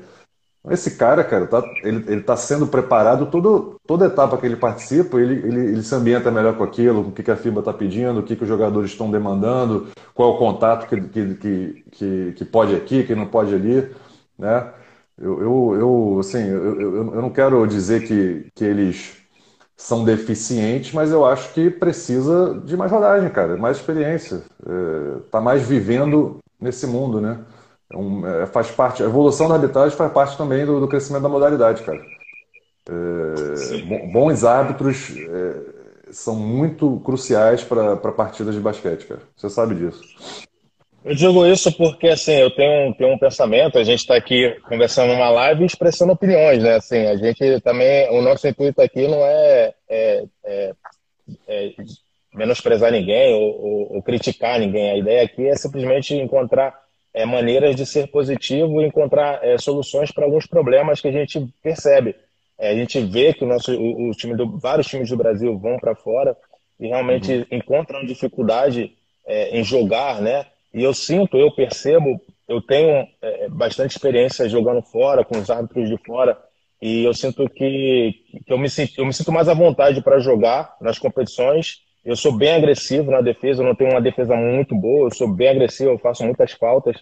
E eu percebo que eu, eu, o meu jeito de jogar lá fora é bem diferente do jeito dos brasileiros vão jogar lá fora. Eu sinto que eles, eles, eles estão mais presos, eu não sei porquê, eu acho que falta um pouco mais de intensidade. E eu acho que essa intensidade pode ser pela questão de que apitam-se muitas faltas no Brasil e quando chega lá fora, essas faltas não são tão apitadas como são no Brasil e acaba que eles meio que é, não dão tanta intensidade na hora de defender. É o que eu vejo, assim, é, o meu, é meu ponto de vista como jogador. Cara, um, um, fator que pode explicar isso é um pouco do que eu falei, né? Se você tem poucas competições acontecendo, esses árbitros, na sua maioria das vezes, estão apitando mais 5 contra 5 no seu, no seu dia a dia, né? Jogos de 5 contra 5 do que os de 3 contra 3 né? E a gente sabe que é diferente, né? O, o, a permissão de contato, né? Algumas coisas das regras são diferentes na, no 5 contra 5 contra 3 contra 3. De repente isso explica aí um pouco de porquê, né? Às vezes a gente sente isso, né? Pô, cara, isso aqui no 3 contra 3 não é falta, né? Mas também isso, o cara tá pitando 5 contra 5 direto, 5 contra 5 direto. Aí, cara, agora, agora no final de semana, né? A cada três meses, bota lá ele para apitar o 3 contra 3 e o cara tem que virar a chavinha que aqui não, agora é diferente, o contato é diferente. Tem um, porque é muito rápido a decisão do árbitro também, né? O cara dá falta, não dá. É, tem que entender também esse lado, né? Sem querer, não estou aqui tentando amenizar para ninguém não, mas a gente tem que entender o, o, o contexto, né? Porque é isso, eu, eu, eu, acredito muito que eles têm que, do mesma forma que os atletas têm um período de adaptação de modalidade, né? E, e de estar tá jogando a modalidade que é diferente, tem as suas peculiaridades, os árbitros também têm, cara. Também tem, eles têm que evoluir junto e estar tá ganhando essa experiência junto, né? Exato. Assim, é, é um, é um, pensamento, né? Uma visão que eu tenho, já tem bastante tempo que eu penso a respeito disso, né? Sobre o, Até porque o, a maneira com que se joga no Brasil, eu assisti alguns jogos da NBA, eu tive poucas oportunidades de jogar em campeonatos no Brasil. Eu joguei uns dois, se eu não me engano. E, e, de, e depois de ter ido para fora e começar a jogar, eu joguei acho que uma vez só. Então, assim, eu percebi que existe uma lentidão muito grande no jogo e eu percebi que a intensidade, assim, ela, ela é um pouco menor que as competições internacionais. E eu percebo que é certo um cuidado dos atletas em não fazer falta, em não aproximar tanto contato, para não ser prejudicado, que a gente sabe que existe o critério de falta e, enfim, as vantagens que isso causa para o time, enfim. Então, assim, pode, ser um, pode, ser um, pouco dos dois, né? Pode ser um pouco da falta, né, da, da questão da arbitragem ser, ser, um pouco diferente e também pode ser o fato de, da pouca experiência de estar jogando etapas desse nível, né? Dos atletas que eu digo, né? É um pouco, acho que é um pouco dos dois, né? Como, como eu falei ali, até o Carlinhos comentou, eu acho que é isso, né? Se você está jogando direto, você já entra na, na, na, na primeira, tu vai sentir, na segunda, tu já vai entrar de outra forma, né? Exato. Mas tu não acha que seria uma, uma coisa interessante assim para a gente poder, de repente, ou esclarecer essa dúvida, ou acrescentar algum tipo de, de informação ou, ou relação é, mais próxima com os critérios de falta? Porque você sabe, eu sei que os critérios de falta são muito difíceis no 3 contra 3, porque a gente sabe que, que a porrada estanca mesmo, o contato é muito maior, os jogadores são mais fortes. Quer dizer, no 3 contra 3 você tem jogadores muito, muito fortes, altos, cortando de frente, quer dizer, o contato, o impacto é muito maior, quer dizer, normalmente no 5 contra 5 uhum. você não vê jogadores tão fortes assim, é, é, é, com, esse contato direto toda hora com, com os outros jogadores, né? Cortando, indo lá dentro, recebendo uma trombada, enfim.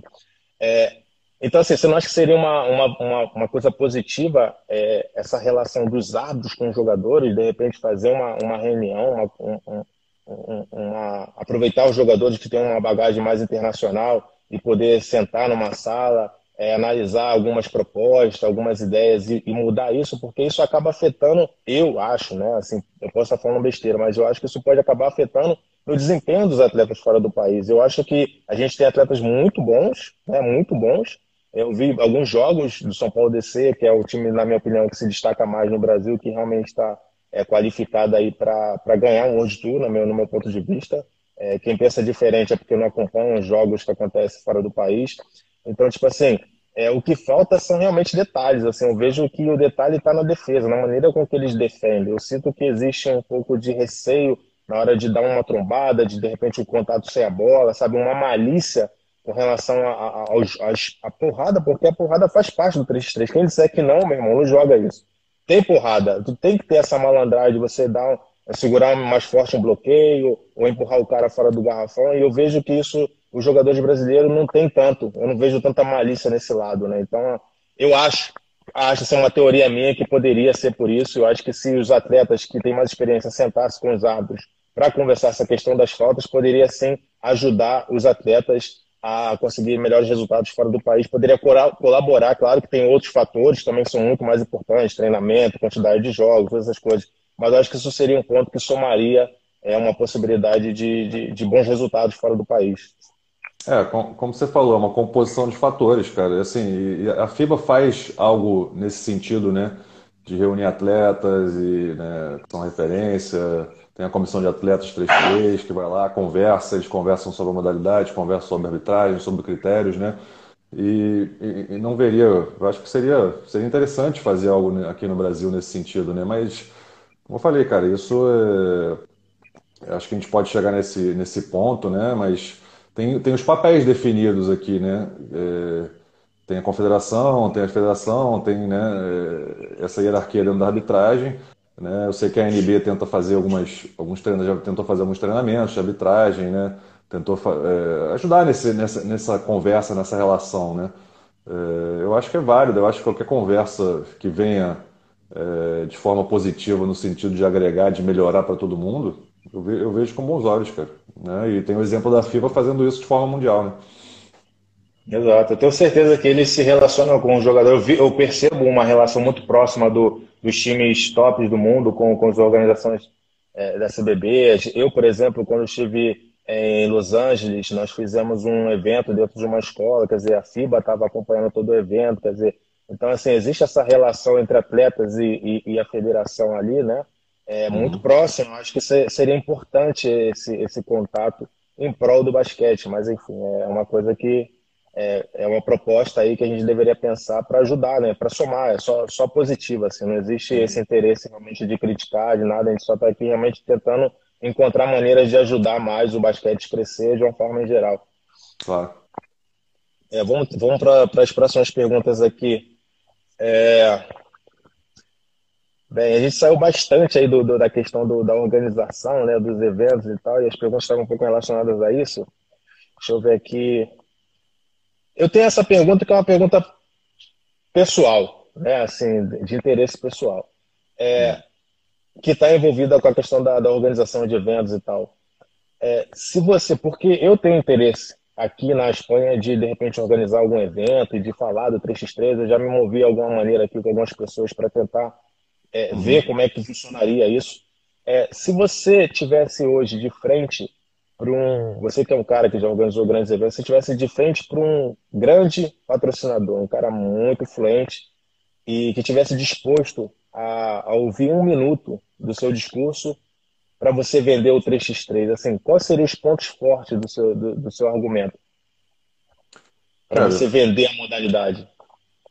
Cara, a modalidade é uma modalidade jovem, urbana, de alta intensidade, né? uma modalidade divertida, uma modalidade que atrai as pessoas, é uma modalidade de um tempo de duração de jogo muito atraente para transmissão, né? para assistir. A gente são jogos curtos, jogos decididos é, com, com, margem de, de, placar baixa. Se o jogo fica ruim no sentido de um time supera o outro com muita velocidade, né, com muita, muita facilidade, o jogo acaba, porque chega a 21 pontos acaba.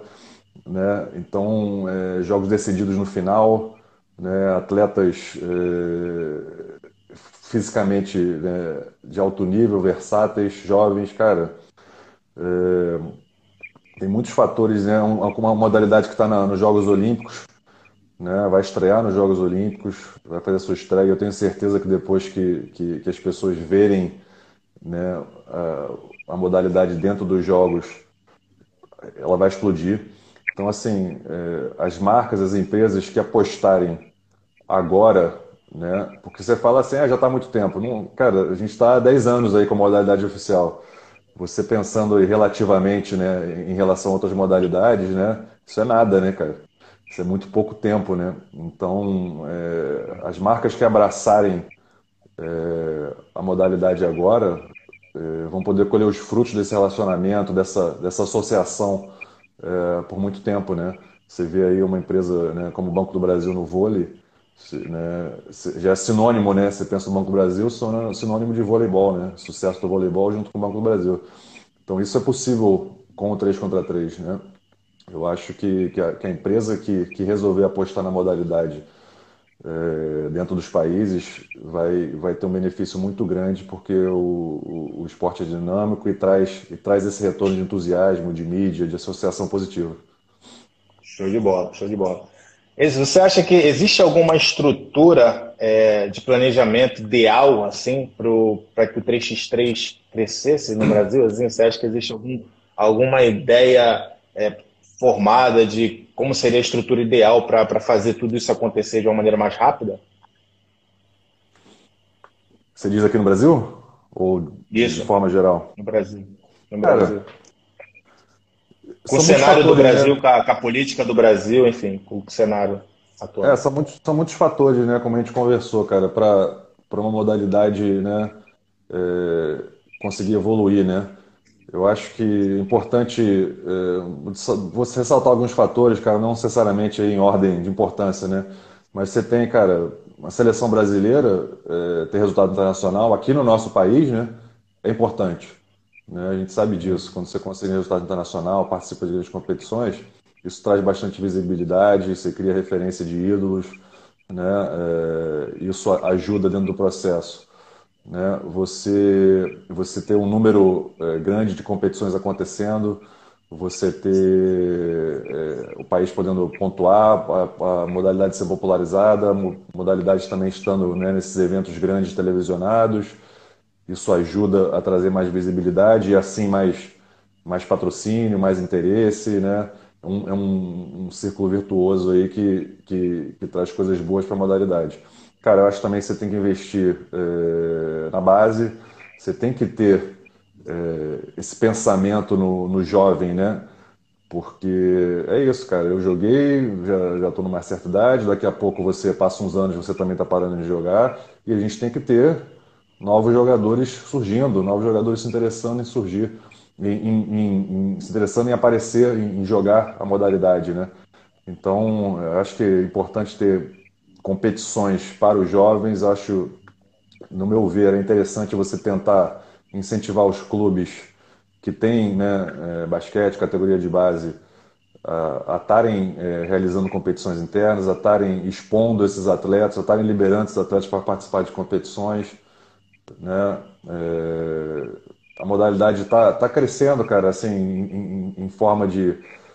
Você vê algumas competições escolares fazendo 3 contra 3, né? você vê jogos abertos no interior de São Paulo, se eu não, se eu não me engano, já, já introduzindo 3 contra 3 são passos que são dados para a modalidade ir crescendo né? E, e, e, ganhando força, estrutura. Né? Porque a gente que está no meio, né, a gente fica com essa, com essa vontade que, pô, a gente já conhece tudo, o que é que aconteça, né? Mas tem muita gente, cara, que não conhece, que não sabe, que não viu, né, que não, não tem a mínima ideia do que, que seja, de como, que, como é que é diferente, né?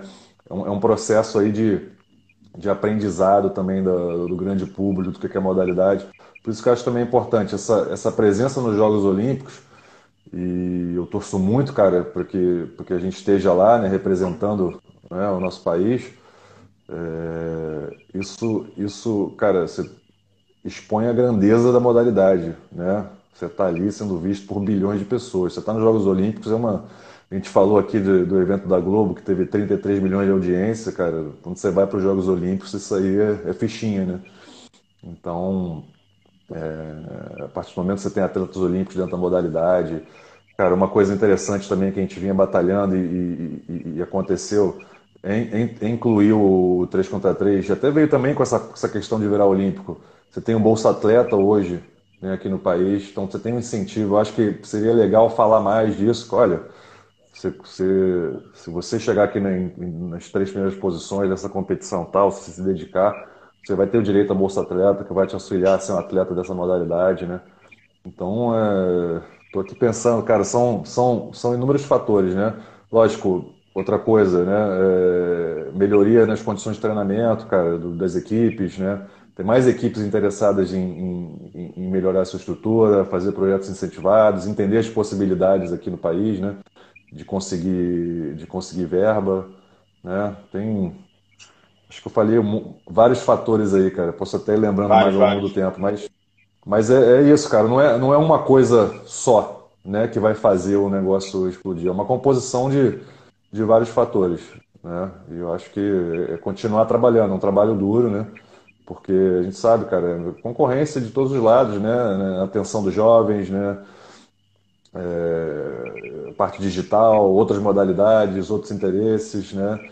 E isso é uma coisa legal também que eu acho, cara, né, que tem que sair legal. É uma coisa que eu acho que, que, que sai um pouco, que vai sair um pouco fortalecida desse momento, cara, é a importância da atividade física, né? De, das crianças, dos jovens estarem com isso incluído aí nas suas vidas, cara. As pessoas estarem mais saudáveis, né? Hoje a gente vê as pessoas que estão mais saudáveis têm, têm melhores chances de, de se recuperarem, né? Então, é, assim, essa cultura esportiva, cara, tem que, tem que crescer no país e em todos os sentidos, né? Não só eu falando só do 3 contra 3, né? É. Foi bom você ter falado sobre todas essas coisas, você abordou um ponto que eu acho que é interessante, assim, nós como, atletas, né? Por a modalidade ainda não ser tão conhecida no Brasil, da importância, né? Eu sei que é um grão de areia é, no deserto, mas se cada atleta se, se, se se autopromover, né? se cada atleta falar do 3x3 para seus amigos, para suas famílias, quer dizer, é uma coisa, é uma contribuição que em, em, nível nacional é pequena, mas eu acho que é uma maneira assim de, de colaborar e de ajudar. Então, assim, eu sempre procuro falar nas redes sociais do 3x3, sempre procuro é, incentivar as pessoas a falarem do 3x3, porque parece que não, mas acaba surgindo uma diferença, porque só de escutar 3x3 é, e eles veem isso na televisão em algum momento, quer dizer, automaticamente isso já torna a relação mais próxima. Então, assim, é, aproveitando essa, essa fala sua, para as pessoas é, é, se conscientizarem, né, para os atletas se conscientizarem sobre é, é a responsabilidade que nós, atletas, temos em divulgar o 3x3, em falar do 3x3 para os nossos amigos, para os nossos familiares, nas nossas redes sociais, para que a gente possa junto é, colaborar e somar aí para que a modalidade cresça e que todos nós que vamos ser os diretos, é, os mais beneficiados dela, né, de poder participar de mais eventos, de poder é, é, desfrutar mais do esporte, até chegar a um nível, quem sabe, se profissionalizar realmente e viver do basquete o ano todo, Deus queira né, que isso aconteça, e que também depende da gente também para que isso aconteça e, e, a gente precisa ser consciente disso. Né? É, esse é um fator importante, né, cara, que você falou, é entender, cada atleta entender a sua importância, entender que ele tem a sua própria plataforma hoje, né? Você não depende apenas aí dos meios de comunicações formais, né? Então, você cuidar das suas redes sociais, você cuidar da, da comunicação, você se apresentar bem, você, você falar da modalidade, você expor né, as competições que você está participando, cara. Eu vejo você fazendo isso de forma constante, né? E é legal isso, cara. É legal porque né? Você também não tem só amigos do basquete aqui que te seguem, tem, você tem pessoas que vão, vão acompanhar, vão ver a modalidade, né? E, e, e, vão te seguir né, nesses seus passos aí, vão entender o que, como é que funciona o processo todo, né?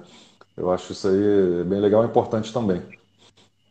Vão se familiarizar, né? Eu acho que quando a gente tem um amigo ou alguém próximo fazendo eu lembro que quando eu participei do evento do Gigante, mas é aquela, aquele monte de pessoa né, que me viu naquele momento ali começou a se sentir mais próximo da modalidade por ter alguém é, próximo é, fazendo aquilo. Né? Então, quer dizer, tudo que eu já tinha plantado antes é, veio de uma forma bem mais, mais íntima, mais pessoal. As pessoas me escreviam no privado. Quer dizer, então, é, você vê que já havia uma relação, né?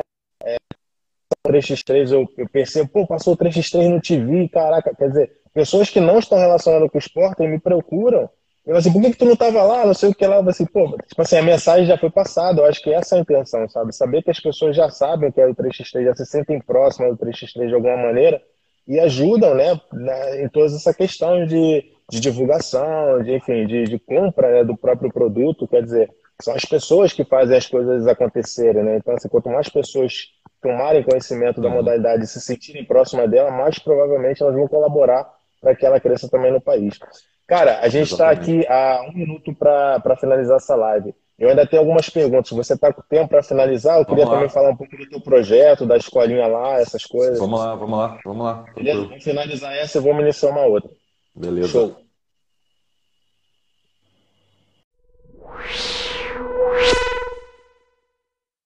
É, fala um pouco aí, cara, do seu projeto, como é que iniciou essa, essa, essa questão com escolinha, como é que isso foi crescendo, acontecendo. Explica aí como é que foi o início de todo esse processo e a dimensão que isso tomou. Cara, eu, eu, eu iniciei a escola de basquete em 2012. Né? Foi o ano que eu iniciei, eu estava jogando ainda, mas já estava pensando, cara, eu, eu, moro aqui na Barra, o condomínio que eu morava, eu via da janela a quadra de basquete lá, com tabela, tudo direitinho. Vinha que tinha escola de, de, de, futebol, tinha escola de vôlei, tinha escola de judô. Cara, não tinha escola de basquete na região, né? Ali, ali onde eu morava. Eu falei, cara, eu acho que né, pode ser uma possibilidade eu vou criar uma escola aqui, vamos ver se tem interesse mesmo, se, se o problema é falta de interesse, ou se o problema é que simplesmente alguém não fez. Né?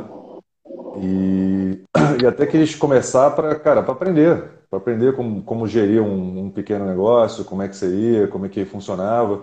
Comecei sem, sem grandes pretensões, cara. Tava jogando, né? Era um momento aí de, de tava pensando já naquela transição de carreira e, e comecei a escola, cara. E comecei com duas turminhas, né? Fui aprendendo ao longo do processo, cometendo erros, né? Tanto na parte de, de administração, parte de marketing, né? parte de, de, de, de, contratação de professores, cara, a gente vai, aprend, vai aprendendo né, durante o processo. E a escola foi, foi crescendo, cara, foi crescendo aos poucos, o basquete também foi ganhando cada vez mais popularidade, né? É, principalmente, cara, com a NBA crescendo aqui no país, com Jogos Olímpicos, e o, o, basquete foi crescendo como um todo, né? E isso, claro, cara, se reverte em interesse né, das crianças em tarem, estarem jogando né, a modalidade. E a gente viu um crescimento no número de, de, procura, no número de interesse, no número de participantes. E ao longo do tempo, eu, aí eu, como eu te falei, eu comecei a trabalhar na confederação, minha esposa começou a tocar mais as coisas no dia a dia, eu só é, quando podia, né, é, levando, realmente sem, sem grandes pretensões de, de, de, negócio, era aprendendo, levando, fazendo, né, e quando eu saí, principalmente quando eu saí, lógico, as coisas foram crescendo, mas quando eu saí daí em 2016, cara, eu disse assim, cara, o basquete está num, tá num momento muito legal, a escola cresceu, o número de alunos, o número de turmas, é, eu acho que dá para olhar isso aqui com um olho mais é, de empreendedor, né, cara? Eu acho que isso aqui tem um potencial de, de, de, eu crescer o número de unidades, de eu crescer o número de alunos, de eu organizar melhor, de eu aprender a gerar, gerir isso aqui melhor. Já tinha aprendido bastante coisa, né, nos trabalhos que eu estava. É, entendendo um pouco como é que funciona né, a organização é, de uma escola de basquete, esporte. Então, a gente aprendeu bastante coisa. E aí eu consegui crescer, né? Participei de, uma, de um edital, a gente se inscreveu e tal, como se fosse um tipo um edital, né? Uma licitação dentro do clube, do Marina Barra Clube, e fomos escolhidos aí para fazer a escola de basquete lá. É, iniciamos lá, depois consegui expandir para o Oasis Clube. É, então a gente já estava com três unidades há um tempo. Ano passado a NBA lançou o seu programa de NBA Basketball School aqui no, no Brasil. É, e a gente começou a olhar, pô, isso é legal isso aí, né? Você está com a marca NBA, você é, tem um potencial grande de atingir um público maior que se interessa pela NBA, né? As crianças gostam muito, assistem, as redes sociais crescendo cada vez mais. E a gente foi entender como é que era esse modelo de negócio, né? De licenciamento, de, de, de, de, de a gente poder usar é, né? e sermos, virarmos unidades licenciadas pela, pela NBA Basketball School.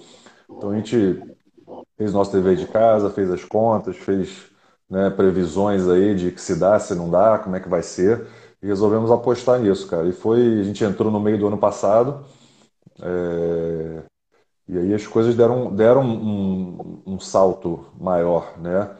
Elas, a gente viu, cara, unidades que, que explodiu o nome, a procura. A gente já teve que abrir novas turmas, né? As crianças se empolgando, querendo participar cada vez mais. Então, assim, é, é um, é um processo de. Não é só.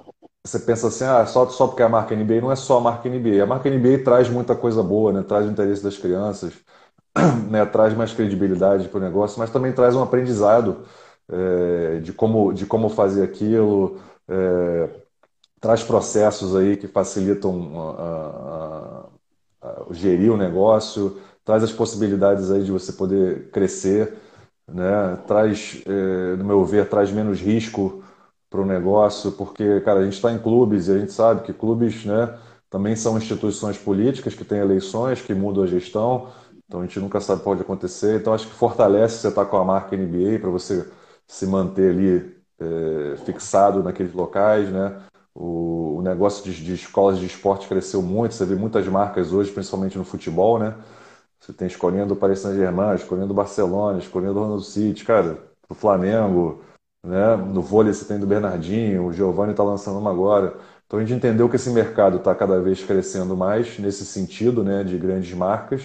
E com isso também traz aprendizado, traz metodologia, os professores têm treinamento específico, né? Então traz coisas boas que agregam não só para a gente, mas também para as, crianças, para os alunos, né, que estão recebendo um, um, serviço melhor, estão recebendo é, um treinamento mais adequado, estão né? seguindo uma metodologia e, e, e, as crianças motivadas por estarem usando ali aquele uniforme com o NBA. Né? Então a gente hoje cresceu esse ano para mais uma unidade lá no Recreio, numa escola, e estamos buscando uh, outros locais para crescer. Já estava no planejamento de crescimento esse ano, né? de fazer mais competições internas, fazer mais eventos, né? É, eu, assim, hoje eu estou dando, cara, grande parte do meu tempo, da minha disposição de trabalho é em função da escola, né? Porque, cara, isso é uma coisa também que eu acredito muito, né? Como eu falei também da questão dos organizadores privados, né? Eu acho que muitos atletas, cara, que quando param de, de jogar basquete, param de jogar o seu esporte, né? Eles podem eh, trabalhar no esporte, empreender no esporte de várias formas. E, aí o Edgar aí, ó. Edgar é uma Edgar professor. é nosso professor. Nosso professor, grande professor. É, e a gente, né, você pode empreender no esporte de forma positiva, né, cara? Porque você você está abrindo novos locais em que crianças possam estar é, praticando esporte onde antes não estariam, né? Isso, cara, não estou falando aqui só do Rio. Cara, a NBA School, por exemplo, está em, diversos estados, tem 106 unidades pelo Brasil, né? 6 a 7 mil crianças participando, jogando basquete, cara. Né? Aí você pensa isso em outros, né? No, no vôlei do Bernardinho, do Giovanni, no, no futebol de não sei. Cara, tem é um, é um, a iniciação esportiva no Brasil se dá muito pelas escolinhas, né? Escolinhas privadas e também projetos sociais que, na verdade, são né, nesse modelo de, de, iniciação esportiva. Você está ali com o professor ensinando né, o, o, básico, ensinando os fundamentos, ensinando, né, mostrando para aquela criança que, que, como é divertido jogar aquilo, estar tá no esporte, né? Então, acho que é uma, é uma forma aí de, de, de atletas também, de, após a sua carreira, pensarem nesse lado. É um, é um, é um, é um, é um caminho a se seguir, entendeu? Você pode ou fazer né, um projeto social é, e buscar recursos para isso, fazer um projeto incentivado, você pode também é, empreender e, e, e, tentar gerar renda para você, para sua família e estar tá fazendo algo legal, trazendo, trazendo pessoas para o esporte. Eu acho que Cara, trabalhar com esporte é legal porque a gente, a gente vê né, a importância do esporte né, na vida das pessoas, cara, tudo de bom que pode trazer, todos os valores que o esporte trazem. Então eu, eu, eu me sinto muito feliz de estar, tá, cara, parei de jogar, mas continuo envolvido com basquete 100% na minha vida, né? Tanto, Colaborando. Né? Tanto no trabalho, é assim, cara, é, é um, é um trabalho, mas você sente também que não é só um trabalho, né? Você também está tá promovendo a modalidade, né? Então isso, isso também me faz muito feliz, cara. Exatamente. Aproveitando aí, ó, que entrou o Vitor Mansuri. Vitor Mansuri. A gente Conta essa história aí, cara. Conta essa história pode aí pra gente. Ser, cara. Tá aí um belo dia aí em casa, tranquilo. E entrou um, não lembro se foi um e-mail, se foi uma mensagem no, no Facebook, né? De uhum. que, que, o Vitor Mansuri mandou, oi, tudo bem, não sei o quê, eu sou o Vitor Mansuri, se apresentou e tal, e falou que eles estavam buscando um atleta para representar a América Latina, né? Em uma competição nos Estados Unidos, se eu estaria afim de participar, que ele tinha me conhecido através de outras pessoas, envolvido com basquete de rua, já tinha ido para Alcatraz também, no King of the Walk, King of the Walk, né? Então, quer dizer, ele ele veio com essa proposta, eu não conhecia. Eu, na verdade, ele, esse nome era, era famoso assim, no basquete, eu lembro que, que eu já conhecia através de nome, mas não sabia quem era realmente a pessoa. E aí ele veio, me ofereceu essa proposta, e eu falei assim, pô, claro. Assim, então, ele nem. Eu já falei isso para ele várias vezes, cara, a importância que aquele evento teve na minha vida, assim, e, e assim, foi muito, muito bom poder tido a oportunidade de viver aquela experiência e agradeço a ele, aproveitando aí mais uma vez que ele está presente aí para agradecer, que foi uma coisa assim marcante na minha vida e ele que me proporcionou de uma certa forma essa, essa grande experiência. Cara, que legal, cara. O Vitor é um, um, amigo meu, assim, cara, porra, um irmão para mim, conheço ele há muito tempo, a gente jogou junto lá em Londrina. E é um cara do bem demais, cara, tem grande experiência no, no esporte. E não, não me surpreende que ele, que ele faça esse tipo de coisa, né? Que ele, que ele esteja buscando o melhor o basquete, cara, melhor para as pessoas. É, é, esse, esse é o Vitor, né, cara? Então, é, essa história para mim, assim, não me surpreende nem um pouco. Show. Vamos lá, cara. Agora tem a segunda parte aí da, das perguntas. É, vamos, vamos ver quanto tempo tem aqui para a gente também não, não, te, não te alugar muito aí. É, agora, uma parte mais técnica do jogo, né? Agora seria, seria mais focado no, no esporte, na modalidade em si como jogo. É, uhum. Para você que, que é um jogador que foi jogador profissional há muito tempo, jogou em alto nível, enfim, seleção brasileira, é, houve alguma dificuldade de adaptação para o 3x3 ou você acha que não existiu essa adaptação? É, assim, no, no, no, que você conhece dos dois jogos, você acha que os atletas do 5 contra 5 é, vão ter algum tipo de dificuldade a primeiro ano ou depende de cada jogador? Como é que você vê isso? Cara, para mim, pessoalmente, eu, eu, eu já comecei a organizar as competições antes de jogar, né? Eu fiz o caminho inverso, né? É, então assistia bastante competições, prestava atenção na parte técnica, na parte das características dos jogadores. E, e eu, eu entendia que eu não sou o, o, o padrão ideal de jogador para a modalidade 3 contra 3. Mas né, a gente né, tenta se adaptar é, o máximo possível às características do jogo. E, e, lógico, cara, eu senti dificuldade, sinto, né, quando eu jogo. Né, a gente treina lá na PUC às vezes, né? É, cara, quando você. É um, jogo, é um jogo de muitas trocas, né? Então, quando você está na defesa e tem um jogador, né, o tempo todo você está em trocas e situações com um jogador mais leve, mais rápido, na situação de contra um, isso, isso provoca uma dificuldade, né? No 5 contra 5, você ainda consegue se proteger um pouco mais dessas situações do jogador, né? O, o cincão, porque são, são 10 jogadores em quadra, o espaço é, é mais reduzido, você tem possibilidade de ajuda, né? Em que no 3 contra 3, cara, né? Se, se eu sofro um corte e veio uma ajuda, a bola vai para fora, você toma uma bola de fora que vale muito mais. Então, é... só que ao mesmo tempo é isso. Uma coisa que eu te falei, cara, que eu, eu acredito muito nisso, né? Os jogadores mais experientes, né, às vezes podem ter uma dificuldade é, né, na parte de, de, física, né, de velocidade, com jogadores né, mais jovens, é, mas ao mesmo tempo você traz uma bagagem de experiência, de tomada de decisão, que nessa modalidade são muito importantes. Por isso que eu vejo aqui, cara, você vê muitas vezes equipes com jogadores um pouco mais velhos, né? Indo muito bem, né? Você vê o time lá do Biranga, Piran, você vê, né? É, equipe aqui no Brasil também, cara, a gente, né? A nossa equipe aí, a gente tem uma equipe com média de idade elevada, joguei em algumas equipes com mais de idade elevada, a gente ganhando etapas, indo por de tour. E eu, eu, eu coloco muito isso na questão de tomada de decisão, porque você já está acostumado a tomar muitas decisões, está acostumado àquela situação de decisões rápidas, de pressão, né? Você entende, né, cara, quando você sai do pick and roll, você tem essa, essa, essa, aquela opção, você consegue ler melhor do que o jogador mais jovem. Às vezes, o jogador muito mais jovem, os garotos de 20 e poucos anos, né? não, não tem essa vivência e tomam muitas decisões erradas né, em, em, em momentos importantes da partida. Né? Então, é, apesar de ter mais vigor físico, conseguir aguentar mais, é, os, jogadores, os jogadores mais velhos conseguem, conseguem ter essa vantagem na, na, na parte de experiência e decisão. Né? O Garim tá falando aí que não, não dá para os jogadores novinhos, não. Esse é muito polêmico, mano. Ele gosta Cara, de uma polêmica. É, assim, eu acho, eu acho também que existe essa questão de, é, do, do ambiente, né? Do, do, é realmente a questão de que é um novo esporte, né? É outra modalidade, é outras reações.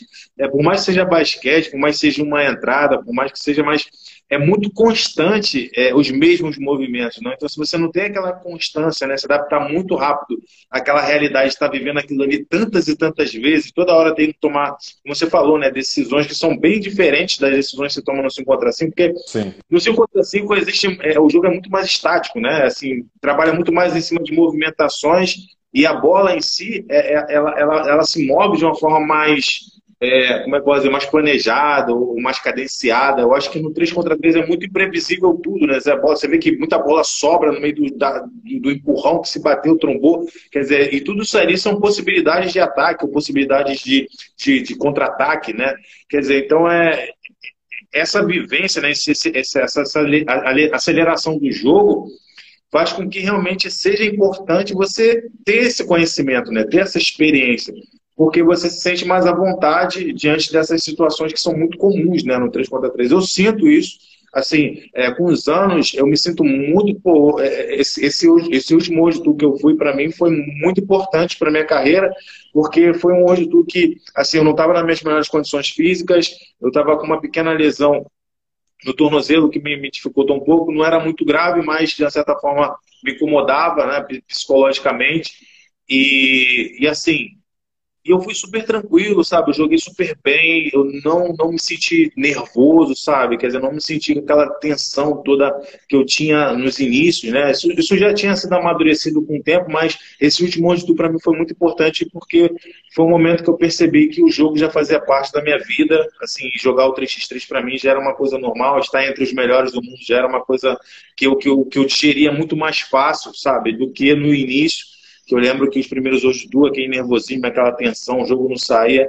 E hoje, realmente, hoje eu me sinto super à vontade jogando com o time. Esse ano a gente teve a oportunidade de jogar três vezes contra é, Northside, quer dizer, foi muito boa essa experiência, saber que está jogando com os melhores do mundo. Isso te dá muita confiança, sabe, para você jogar contra qualquer outro é. time. Então, assim, foi, é, é, é, de fundamental importância também, eu acredito, que essa questão da experiência, né? Mas a gente também é precisa... Gente estava falando, né, do, do, do, intercâmbio, né, de você estar tá competindo em alto nível com frequência contra os melhores do mundo, né? Você vai ganhando essa confiança, você vai se sentindo no mesmo nível, né? Se você joga quase nunca com esses caras, quando você chega lá, você, cara, calma aí, né? Então é o que a gente falou, essa importância de estar tá, de tá se adaptando ao jogo. E eu acho que acontece isso mesmo. O jogador que vem da quadra, ele tem um período de adaptação. Tem um período de adaptação para entender o, o, qual é o contato, qual é permitido, como é que, qual é a tática tem, né, de defesa, que são diferentes, né? É, as ajudas são completamente diferentes. Os bloqueios são diferentes. Os bloqueios são diferentes, cara. Né? O, o, o volume de jogo é, é, é diferente, né? Você, você, tem um volume maior, você está buscando sempre o arremesso de fora, né? Cara, tem várias situações que são são diferentes, tem esse período de adaptação. Eu lembro muito bem, cara, a gente, a gente teve com, com o Dedé, Stefanelli, né? Ele entrou para nossa equipe aí, cara, antes da gente pôr de tudo o México. Ele jogou uma etapa, duas etapas com a gente antes de viajar, se eu não me engano. Cara, ele sofreu nessas duas primeiras etapas. Porque, cara, ele não conseguia andar, ele estava esperando certas faltas que não existem, né? No 3 contra 3. Ele estava ele tava fazendo certas situações de defesa que, que são do 5 contra 5 que não cabem ali. Né? Então, ele estava querendo. Eu, eu, lembro também outro, cara, outro exemplo. do Querendo bola, paradinho para chutar? É. Eu, eu lembro o exemplo do Duda, que o Duda, o Duda é um cara considerado assim, ofensivo né, no basquete 5 contra 5. Eu lembro das primeiras participações dele, cara. Ele, ele parando, calma aí, para, para, deixa eu organizar o jogo aqui. Eu falei, Duda, não tem isso não, cara não tem esse tempo, né? O, o tempo de ataque é diferente. Você, você, você, tem, né? você não tem esse tempo de parar, organizar na mesma forma que é com 5 contra 5. Então tem, tem uma adaptação aí que, que tem, o seu, tem, tem o seu tempo. Outra coisa que eu queria comentar, que é até interessante, né? E mostra a evolução do jogo, né? E essa percepção parte da FIBA. Não sei se você vai lembrar ou se você já estava no início, para você participar de competições é, World Tour ou Mundial o atleta tinha que ter participado de pelo menos dois eventos de 3 contra 3 no, nos últimos 12 meses, né? Então, se ele não tivesse participado de dois eventos, ele não poderia jogar um World Tour, não poderia jogar o, o Mundial pela seleção. Eu participei por causa dessa regra. É. E, e hoje, a FIBA, durante o, o, começou a entender que, que isso não, é, não seria uma vantagem, né? Porque, por exemplo, você vai para uma Copa do Mundo de 3 contra 3, ah, beleza, vou pegar aqui quatro caras que jogam Euroliga 5 contra 5 e vou botar eles para jogar. E, e teve, tiveram exemplos nesse sentido, né? A Grécia no Mundial fez isso, pegou quatro jogadores de Euroliga e botou lá para jogar o, o, o, Mundial. Não deu certo, cara. Não deu certo. A FIBA entendeu, né, e a modalidade evoluiu um ponto, que os atletas que estão jogando constantemente, que estão né, entrosados, que entendem né, as diferenças do jogo, que sabem né, o que, que o jogo pede, a velocidade do jogo, situações específicas, esses atletas têm mais vantagem, mesmo eles não sendo, ah, eu não sou um jogador de Euroliga, mas esse cara sabe jogar o 3 contra 3 melhor do que o cara que joga Euroliga. E o cara de Euroliga vai perder para esse cara. Vai perder para esse cara. É isso que, ao longo do tempo, começou a acontecer. Né? Os jogadores de 3 contra 3 começaram a evoluir, se especializar naquele jogo, que agora, quando você traz um cara do 5 contra 5, de cara, o cara pode ser, ah, o cara é o bambambam do 5 contra 5. De cara ele não vai conseguir.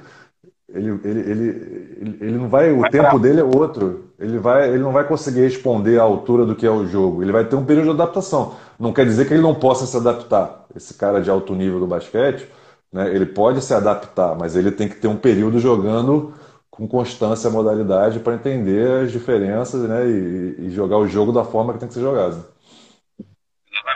também cheguei a ver algumas experiências. Na Hungria também botaram um time da Liga Profissional também para jogar o rosto e eles não foram bem também. Quer dizer, isso é importante para poder também valorizar o atleta de 3x3 e diferenciar realmente, né, dar o verdadeiro prestígio e o reconhecimento à, modalidade como uma coisa sendo realmente diferente. Eu acho que é importante haver essa, esse entendimento sobre o jogo, até para uhum. melhorar as, as possibilidades né, dos atletas né, de, de serem reconhecidos realmente como atletas de 3x3 e ter esse respaldo né, da sociedade, da FIBA, das organizações, é, como sendo realmente atletas de uma modalidade diferenciada. Né? Por mais seja basquete, mas, queira ou não, é, isso é um esporte diferente. Eu acho que todas as pessoas que eu conversei, todo mundo tem a mesma concepção sobre o que é o jogo em si. É, muita gente que fala que assim, eu entendo também que vão ter atletas que vão se adaptar mais rápido. Por exemplo, o Duda, eu acho que tem uma característica muito boa de 3 contra 3, eu acho que ele se daria muito bem, não sei como é que foi a relação que você estava dizendo aí. E aproveitando essa oportunidade, a gente pode falar do Marcelinho, que jogou o 3 contra 3 lá na Pelácia, podia contar essa história que eu fiquei curioso também, como é que foi, assim, disseram que foi e acabou o treino. Conta aí. Ah, você é não viu não, né? Cara, ele, ele jogou algumas vezes com a gente lá, e, cara, eu sempre falei com ele, ele é Marcelo, cara, você, pô, você tem uma característica muito boa para esse jogo, né? Você é um cara alto, versátil, você, pô, arremesso mortal ali, né, cara? E, e assim, interessante que ele já tinha parado de jogar, já estava um tempo sem treinar. Cara, ele chegou lá matando bola de tudo quanto é jeito, cara, daquele jeito, na cara e chutando tudo, né? O estilo que ele gosta, né, cara? Então, assim, ele, ele, ele ele se curtiu muito, gostou muito de jogar. A gente fez convites para ele para ele jogar de forma oficial. Ele titubeou aí, mas acabou não não vindo, né? É, mas seria muito interessante se ele tivesse vindo, né, cara? Porque era um, um ícone aí e, e, iria se adaptar também, né? Todo o know-how que ele tem de basquete né? e a característica específica dele de jogo, cara. Eu acho que ele iria muito bem, né? Ia trazer prestígio também pro 3x3, né? Quer dizer, tudo ia apoiar muito, assim, é, em termos de visibilidade também, quer dizer, ia, ia dar, ia dar um, uma colaboração bem, bem forte aí para é, gente. E ele, e ele sabia que, assim, ele, por que, que ele não aceitou também? Ele sabia que ele, ele, ele, não ia entrar meia boca, né? O Marcelo é um cara que, se você ele entrasse, ele ia entrar 100%. Ia, ia se dedicar, ia participar das competições, ia estar em tudo, né? Então isso pesou para ele, já está com mais de, né, já tinha passado de 40 anos, já está em outra fase, fez uma carreira porra, linda e, e, e grande, né? Então ele já, pô, cara, não, não, não tá mais na minha fase de botar esse tipo de dedicação que tem que ter. Né? Ele entendeu que, que tem que ter dedicação e não, não, chega, não seria apenas chegar lá e jogar, que ele ia, né, ia ter que treinar, se preparar e, e entrar na quadra e competir, né? Competir contigo, competir com os outros e ninguém ia dar mole para ele. Queria, queria ter vivido essa experiência de jogar com o Marcelinho, ia ser maneiro, hein? Eu já tive a experiência Cara, já... de jogar com alguns jogadores aí é, é bons, né? Do, do, do 3x3, foi muito boa, mas seria interessante, seria uma experiência muito, muito, muito legal. Um privilégio, né? Um, privilégio, um verdadeiro privilégio. Um dia desse a gente vamos marca com ele lá para ele jogar com a gente, lá na PUC. É, vamos, vamos ver o dia que eu estiver no Brasil, você, você fala com ele. É, Assim, a gente já falou um pouco, né? Você, você até se colocou é, como sendo um jogador que, de uma certa forma, fisicamente é, tem mais limitações dentro do que é o 3x3. Para você, quais são as características físicas ou técnicas, ou os dois, que são super importantes para você ser um bom atleta de 3x3?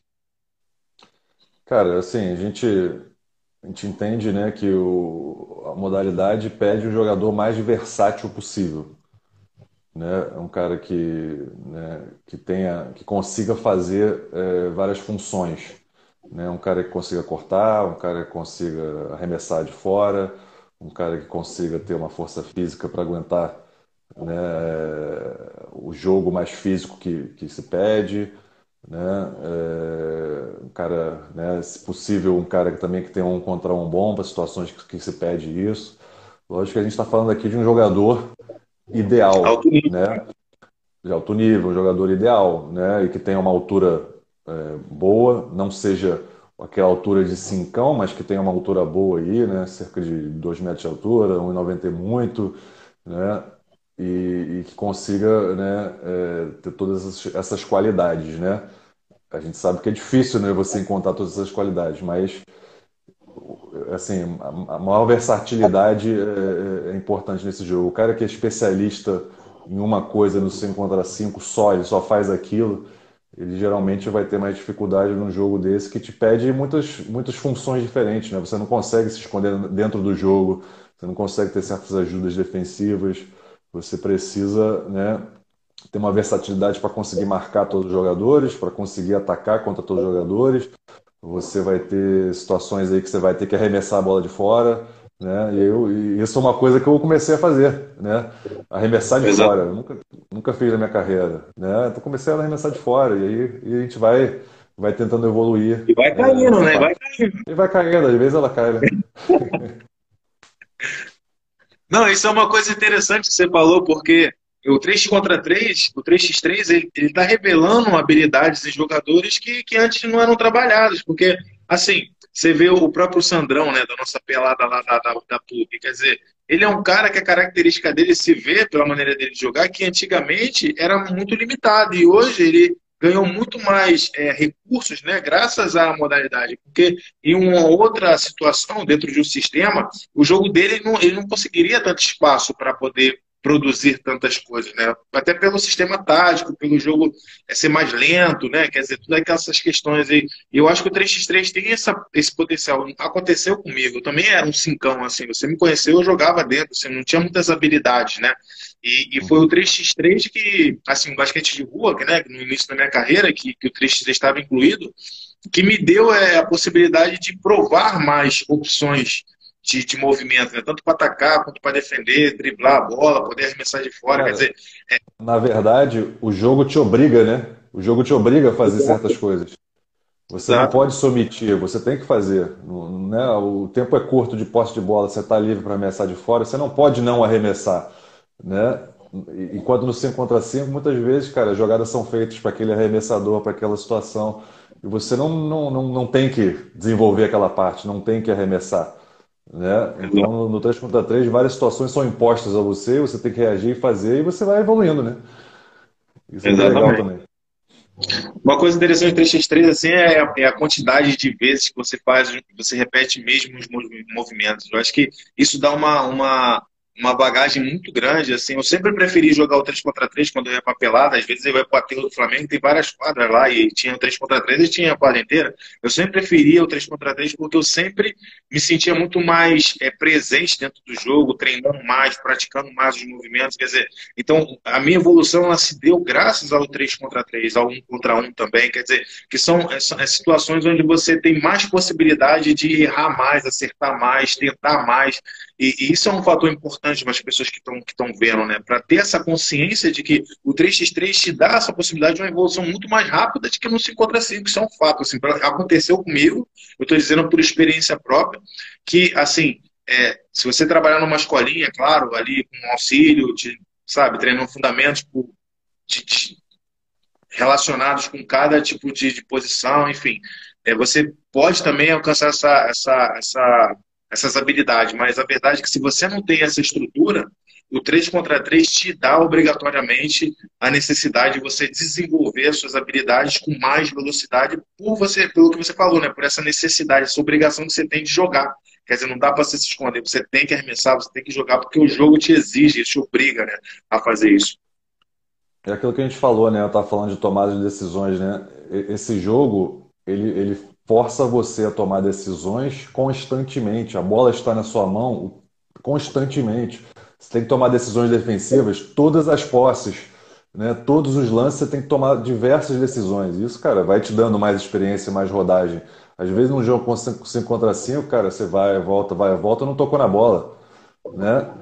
É, Exato. No, no 3 contra 3 não tem essa. Você participa de uma partida, você vai participar é, assim, de forma intensa do jogo em várias situações o tempo inteiro. Não tem, você não tem momento de descanso parado olhando. Não, não, não tem, né? Você está o tempo todo é, fazendo ações e isso te força a evoluir, porque você está sendo exposto a mais situações de decisão, mais situações de reação, mais situações de, de, de jogadas, cara. Então, assim, é o que você falou, eu, eu, vejo 3 contra 3 uma possibilidade muito grande aí de, de ajudar atletas a se desenvolverem, né? Isso, isso é fato. E outra, eu também considero muito mais divertido jogar 3 contra 3. Porque isso, você participa né? É, muito mais efetivamente de tudo, né? Então você sente parte do jogo o tempo inteiro, é muito mais legal, cara. Eu, eu assim, se, é o que você falou, você tem uma escolha, ah, tá rolando um 5 contra 5 aqui, um 3 contra 3 ali, eu, vou, eu quero jogar o 3 contra 3. Apesar de eu ter feito a minha vida jogando basquete 5 contra 5, eu hoje eu olho assim, cara, é muito mais legal jogar o 3 contra 3. O Toca, o Toca falou que não sabe, não quer mais jogar 5 contra 5, perdeu a graça para ele, já que é só, só jogar o 3 contra 5. Exatamente, cara. E, e, eu vejo isso acontecendo. Todo mundo que a gente, pô, vem jogar, vem jogar. A pessoa começa a jogar aquilo, cara, isso aqui é muito melhor. Muito mais legal de jogar isso aqui, né? Então, é, quem, quem, quem se, se coloca nessa experiência de jogar o 3 contra 3, cara, se apaixona, né? Se apaixona porque o jogo, o jogo te envolve, né, cara? E outro ponto também assim, interessante de comentar é, é, a, é a forma como você participa muito do jogo, você também é, é, muito cobrado por você mesmo dentro do jogo, porque você se vê em várias situações onde se você não tem as habilidades necessárias para definir, isso, isso, isso te cobra muito. Você, você, você vê que você tem aquela deficiência, você consegue perceber a, a, o quanto você é deficiente numa entrada, o quanto você é deficiente num arremesso, quer dizer, essa, essas deficiências que normalmente todo jogador tem se tornam mais evidentes. Então, assim, você mesmo começa a se cobrar, isso aconteceu comigo. Então, eu comecei a me cobrar uhum. muito mais nos meus treinamentos, consegui polir muito mais os meus treinamentos, comecei a descobrir exatamente quais eram as minhas deficiências dentro do jogo, graças ao 3x3, porque ele te dá essa visão maior sobre as qualidades que você tem como jogador e dentro do próprio jogo. Exatamente, é, é, é isso. Faz te evoluir né, de forma é, forçada, né? Você, você sente que precisa, cara, isso aqui tá no meu jogo, estou precisando, porque o jogo, a coisa que a gente falou, né? O jogo te obriga a fazer todas as ações. Você tem que fazer todas as ações, né? Todos os fundamentos, todas as, as situações. Você não, você não pode se omitir, né? Então, é, ajuda muito a evoluir, né, cara? O, o individual também, né? Vamos seguir com as perguntas aí, já tá quase acabando, fica tranquilo. tá tranquilo. Assim, cara, é, é uma pergunta que, assim, já começou muito sobre o 3x3, então praticamente você quase já respondeu, mas eu, eu vou ser mais específico. É, na sua opinião, existe a necessidade de, de você escolher um time, definir um time é, de acordo com um posicionamento referência ao basquete de quadra, por exemplo, um armador, um lateral, um pivô, você acha que existe ainda essa necessidade de dividir um time com características específicas ou não? Não. Características de, de, de posição, não. Mas eu acho que, que tem características importantes para a formação de uma equipe, né? É, como eu falei, eu acho que se você puder ter os quatro jogadores com, com bom arremesso, né, com ótimo arremesso, melhor possível, né, melhor dos mundos. É, você tem que ter caras, você tem que ter jogadores altos que possam marcar os outros altos nessa necessidade, mas que também tenham condição de, numa troca, marcar um, um cara mais rápido, né, sem essa, sem, sem grandes dificuldades, né. Então, assim, eu, eu, entendo que você possa ter um jogador um pouco mais próximo aí do que você pensa de um armador, mas um cara é, que tenha é, um bom corte, um bom contra um, né, um bom arremesso, uma boa leitura de jogo. É, você pensa aí num do Sam Bullet, né, no, no time do Novi que é um cara, é o, é o, cérebro da equipe, né? Quando a coisa tá ruim, você bota a bola na mão dele, ele é o mais habilidoso, né? Então, se você consegue ter um dos Sambulas no seu time, né? Seria aí um, um, um ideal, né? É interessante, né, cara? Porque o do Sambulat ele é um cara habilidoso, mas ele não é um cara tão rápido, né? Ele é um cara muito técnico, né? Você vê que os movimentos Sim. dele são movimentos tão rápidos, são movimentos muito precisos, né? E é uma característica interessante, porque o 3x3 é muito rápido, no entanto, ele não é um jogador tão rápido, mas é muito técnico e consegue os espaços, assim. Eu, eu fico vendo os jogos deles, assim, ele fazendo um, um folga em sexta, sabe? Eu fico assim, cara, como é que esse maluco deixa esse maluco fazer essa sexta, mano? eu, eu, ficava, eu ficava assim, não, tem que jogar com esse maluco, porque isso não pode ser verdade, mano. E realmente, assim, não querendo me gabar, mas, é, assim, o também, poucas vezes eu caía com ele na defesa, mas eu vi ele jogando, eu, defendi algumas vezes e, e, realmente é uma questão de malandragem. Eu acho que ele é muito experiente, ele é muito malandro dentro do jogo e, e ele usa essa malandragem na hora de jogar. E os caras realmente não tem esse tempo dele, não tem essa malícia e ele dá um, um passo curto, um passo longo, ele espera a porrada para jogar, quer dizer, ele usa malandragens que não estão necessariamente ligadas ao físico dele, sim com a experiência, aquela questão da experiência que a gente falou, e que são coisas que você adquire realmente na quadra. Assim, é, é como eu estou dizendo, não querendo me gabar, mas eu tive a oportunidade de defender ele e, e, não, e não existe é, essa dificuldade tão extrema, né? Existe muita malandragem, mas se você pega jogadores aí que conhecem já o jogo dele, ele não consegue fazer muita coisa, porque essa questão da experiência é muito importante dentro desses três e, e essa característica dele é, impressiona, me impressionava de longe e quando eu tive a oportunidade de ver de perto, eu tinha essa dúvida né, de saber se realmente como é que era isso, porque o cara metia todas as assim, Cara, arremesso muito preciso, né?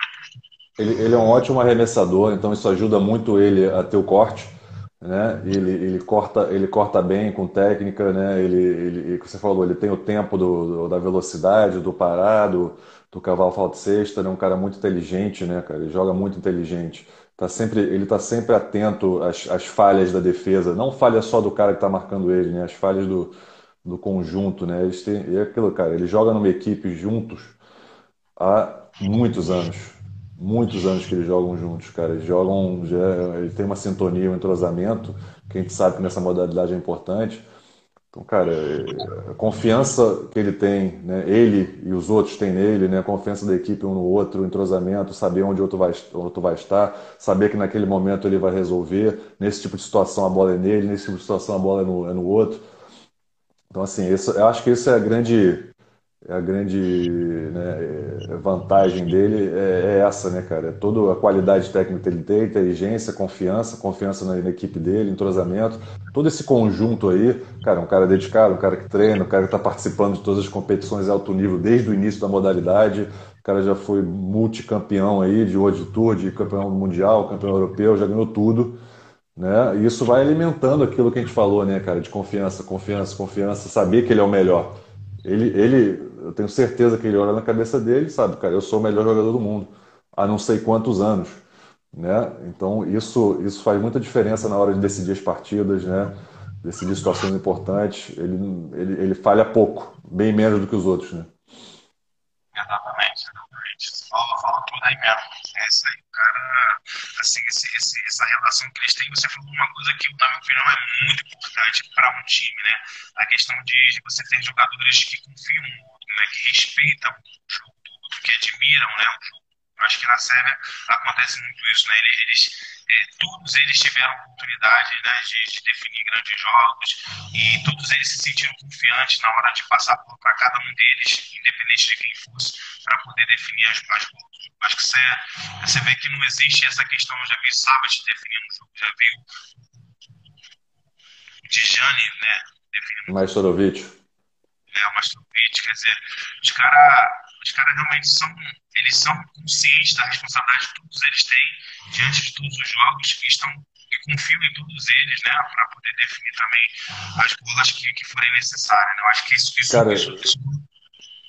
Eu, eu, lembro de uma entrevista do, do Maestro Orovic, um, sei lá, uns dois, três anos atrás, ele falando, cara, perguntaram para ele, né, disso, pô, estão ganhando tudo, como é que é isso aí? Cara, ele falou assim, cara, eu, eu entro em quadra, né, eu sei que nós somos a melhor equipe do mundo, nós somos os melhores preparados, eu sei que eu tenho melhores jogadores aqui do meu lado, eu sei que eu estou pronto e eu sei que no final do jogo, no jogo difícil, quem tem mais chance de ganhar somos nós. Né? E tá certo, cara. E é isso. E essa mentalidade deles, e toda a experiência que ele tem, esse tratamento que eles têm, é que faz diferença, né? Isso faz diferença num jogo que é decidido tão próximo. Eles têm essa confiança grande, sabem jogar o jogo, um vários jogos decididos em, em, em, por um ponto, por dois pontos, né? É, na maioria das vezes, eles que saem vencedores. É bom que a gente já entrou aqui num assunto, a gente respondeu uma pergunta e entrou num outro tema. Assim, está é, claro que o time da Sérvia, enfim, os caras são diferenciados por, por, todos esses motivos aí que a gente já falou. Mas o que, que você. É, assim, a gente considera que no 3x3 a experiência conta muito. Assim, eu também considero isso uma coisa assim, é, fundamental para você ter um bom desempenho em competições. Assim, você precisa ter esse conjunto, né, esse, esse convívio.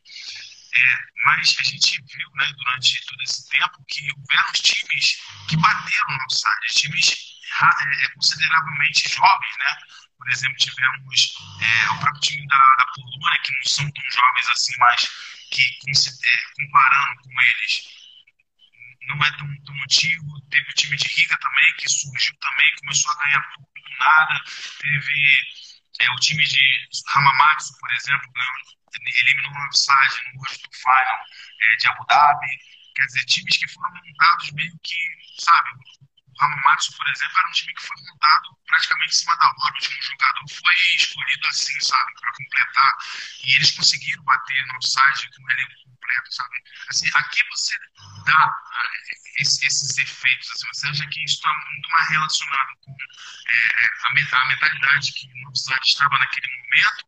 Você acha que realmente a intensidade do atleta querer ganhar é, dá esse, esse, é, é essa possibilidade de realmente virar essa estatística né, tão desleal, né? Você pega uma, uma equipe topo do mundo e botar uma, uma equipe que foi montada agora sem tanta experiência e, e eles conseguirem ganhar. Assim. O que, que, você acha a respeito disso?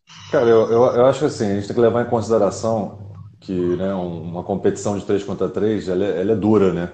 São jogos duros, né? E, e, assim, às vezes você passa, você sabe bem disso, né? Se você passa bem da fase de grupo, sem muito desgaste, às vezes você tá, tá mais inteiro para jogar a fase de mata-mata, né? Então tem vários fatores que influenciam aí as partidas, né? E a gente, quando você tem uma equipe que domina assim há tantos anos, eles ficam com uma mira em cima deles, né? Eles têm ali um, né? todo mundo estuda eles, todo mundo olha para eles, todo mundo quer bater, bater eles, né? Então a gente tem que levar em consideração que quando eles estão no topo do mundo, né, é, todo mundo está se preparando para ganhar de você. Né? Enquanto eles estão olhando para todos e melhorando a si mesmo, as pessoas estão olhando para eles, estudando eles. Né? Então isso, isso também é um fator. Outro fator que eu acho que é importante é isso, cara. São muitos jogos, muita competição. O jogo é curto e muitas vezes decidido em, em, em uma bola ou outra. Né, cara, vai acontecer. A equipe sai invicta de todas as competições nesse nível de 3 contra 3 de alto rendimento, com jogos tão próximos, cara, é muito difícil, né? Você sabe disso que é muito difícil, né? Às vezes, né, quantas competições que você já não começou mal a competição, né, mas conseguiu sobreviver à fase de grupos, no dia seguinte arrebenta e ganha, né? É, o, o, jogo permite isso, né? É, e às vezes o jogo decidido numa bola, é um arremesso que não cai, é uma situação né, que não funcionou aqui. Cara, vai acontecer, vai acontecer, mas é, essa consistência que eles, que eles colocaram de vitórias, né? É, eu acho que vai demorar muito tempo para a gente encontrar uma equipe que consiga manter essa consistência por tanto tempo, né? Conquistar tudo que eles conquistaram. Eu acho que a gente vai olhar para trás e depois de uns anos e falar, cara, que, que é isso que eles fizeram, né? Porque tudo bem, é você, você pode ganhar deles um dia, né? E uma coisa que até vamos fazer uma comparação com o 5 contra 5. Se tivesse um sistema de playoffs, né? como é no 5 contra 5, se tivesse uma melhor de 5, né, cara, eu ia botar meu dinheiro neles todas as vezes, né? Porque é, você pode ganhar um jogo deles, você vai ganhar três numa melhor de 5, complicado, né? Já fica mais difícil. Então, é um, é um jogo que, que, pela sua intensidade, pela, pela, pelo o tempo curto, proximidade de placar, cara, pode acontecer deles, deles perderem num jogo duro, né? Mas no final das contas, ele vem mostrando uma consistência que vai ser difícil de bater, cara. Vai ser difícil de bater. Então eles, eu vejo isso, eles têm mais possibilidade, todos os jogos eles estão com mais possibilidade de ganhar. É, eu, eu botei essa questão por quê? Porque eu tenho um, pensamento a respeito disso, porque assim, é, é, é, compreensível que um time que também tem uma experiência, né, bata o time de Novo Sade, por exemplo, Lubriana já ganhou de Novo Sade, vários outros times aí que já estavam também rodados, ganharam de Novo Sade por já ter também essa rodagem. O que me surpreendia eram times tão jovens, né, sem tanta experiência, porque se você for chamar por estatística, é, diminui muito né, a possibilidade de realmente eles ganhar. E aí entra em questão o que, que fez esse time ganhar. Se foi realmente o acomodismo, né, o relaxamento do, da grande equipe por já estar naquela posição e tal, ou se realmente a intensidade de quem quer ganhar foi maior. É, e aí aborda um assunto que eu acho que no 3x3 é importante, que eu, que eu sempre procuro falar para a galera, que é, o 3x3 é um esporte que você precisa ter o coração a todo tempo. Não é só igual o basquete 5 contra 5, onde você, de repente, no playoff, assim, ou de repente no, no, no último quarto, né, você está naquela aflição. O 3x3 você precisa ter essa questão do coração do início até o final do jogo. Você precisa se doar ao máximo. Não dá para sair da quadra com energia, sabendo que você, sabe, é, é, é não, não, não, tem como, assim, é, é, impossível você conseguir realmente fazer uma grande partida se você não tiver essa, essa ânsia, sabe, de ganhar, de vencer, de lutar, de batalhar por o jogo, que, que, que muitas você vê em muitos jogos 5 contra 5 jogadores que, que não têm esse desejo, sabe, assim, no 3 contra 3 isso, isso é muito evidente, isso fica muito uhum. claro e realmente é, determina é, é, é o time que vai ganhar, o time que vai perder, assim, o outro time pode ser muito melhor, mas se o time não tiver essa intensidade, esse desejo dentro do coração, o outro time vai conseguir é, é, tirar uma vantagem muito considerável daquele outro time, claro, que aí vem a questão de você ter técnica também para finalizar as bolas, todas essas coisas, mas fica muito notório a vontade que um time tem de ganhar e o outro não, sabe? Então, assim, é, é uma mensagem importante que a gente tem que mandar para a galera que você precisa ter coração para jogar o 3x3 e você pode uhum. sim ganhar de um time melhor do mundo se você tiver jogadores, claro, habilitados, né, qualificados para desenvolver as habilidades necessárias, é, mas que não necessariamente necessitam ser tão experientes. Mas se tiverem coração, eles conseguem sim fazer é, grandes jogos. Às, às, vezes, às vezes a disposição né, supera muita coisa, né? Supera muita coisa, essa energia que você entrega no jogo. Mas é isso, é um, é um jogo que você comparando com 5 contra 5, você está sempre iniciando o quarto quarto empatado, né? É isso. Você está no último período do jogo, é um jogo curto, e um jogo que você vê aí, cara, né? Pode chegar até 21, mas na maioria das vezes termina aí 16, 15, 17. Cara, são, são poucos pontos, né? Então cada ponto, cada cesta, cada defesa vale muito, né, cara? Vale muito. Não é um jogo quando você encontra 5, você entra no primeiro quarto, dá um vacilo aqui, perde uma bola ali, cara, você tem um jogo inteiro para recuperar. No 3 contra 3, cara, é, às, às vezes você buscar, cara, quatro pontos, três, quatro pontos num jogo de alto nível é muito difícil, né? É muito difícil. Cada sexta é, é, é suada, né? De, é, é, batalhada, né? Então, então assim, é, é isso que faz o jogo emocionante, né, cara? Isso que faz o jogo emocionante. Você está sempre em jogos próximos, emocionantes, e a, a disposição e a entrega dos atletas é muito grande, né, cara? Eu, eu acho que eu vi uma entrevista no outro dia, né? As pessoas falando, cara, quem não quer ver, né, assistir, como você está assistindo um evento esportivo, um atleta que está dando tudo dele, né? E, e, o 3, contra 3 obriga o cara a dar tudo dele, né? O que a gente estava falando mais cedo. Exatamente. Cara, para finalizar o nosso, nosso bate-papo de hoje, última perguntinha. É a pergunta clássica, eu sempre faço essa pergunta para todo mundo. É, se você hoje é, tivesse que montar uma, uma seleção de 3x3, mas com atletas da seleção de 5 contra 5, quais seriam seus jogadores? Mas tem que ser atleta da seleção brasileira atual. Quais seriam seus jogadores e por quê? A da seleção atual. Isso. Cara, vamos ver aqui. Cara, assim, ó, eu, eu vejo o Marquinhos é um cara muito interessante para esse jogo. Um cara de dois, mais de dois metros de altura, chutador, versátil, bate para dentro. Né?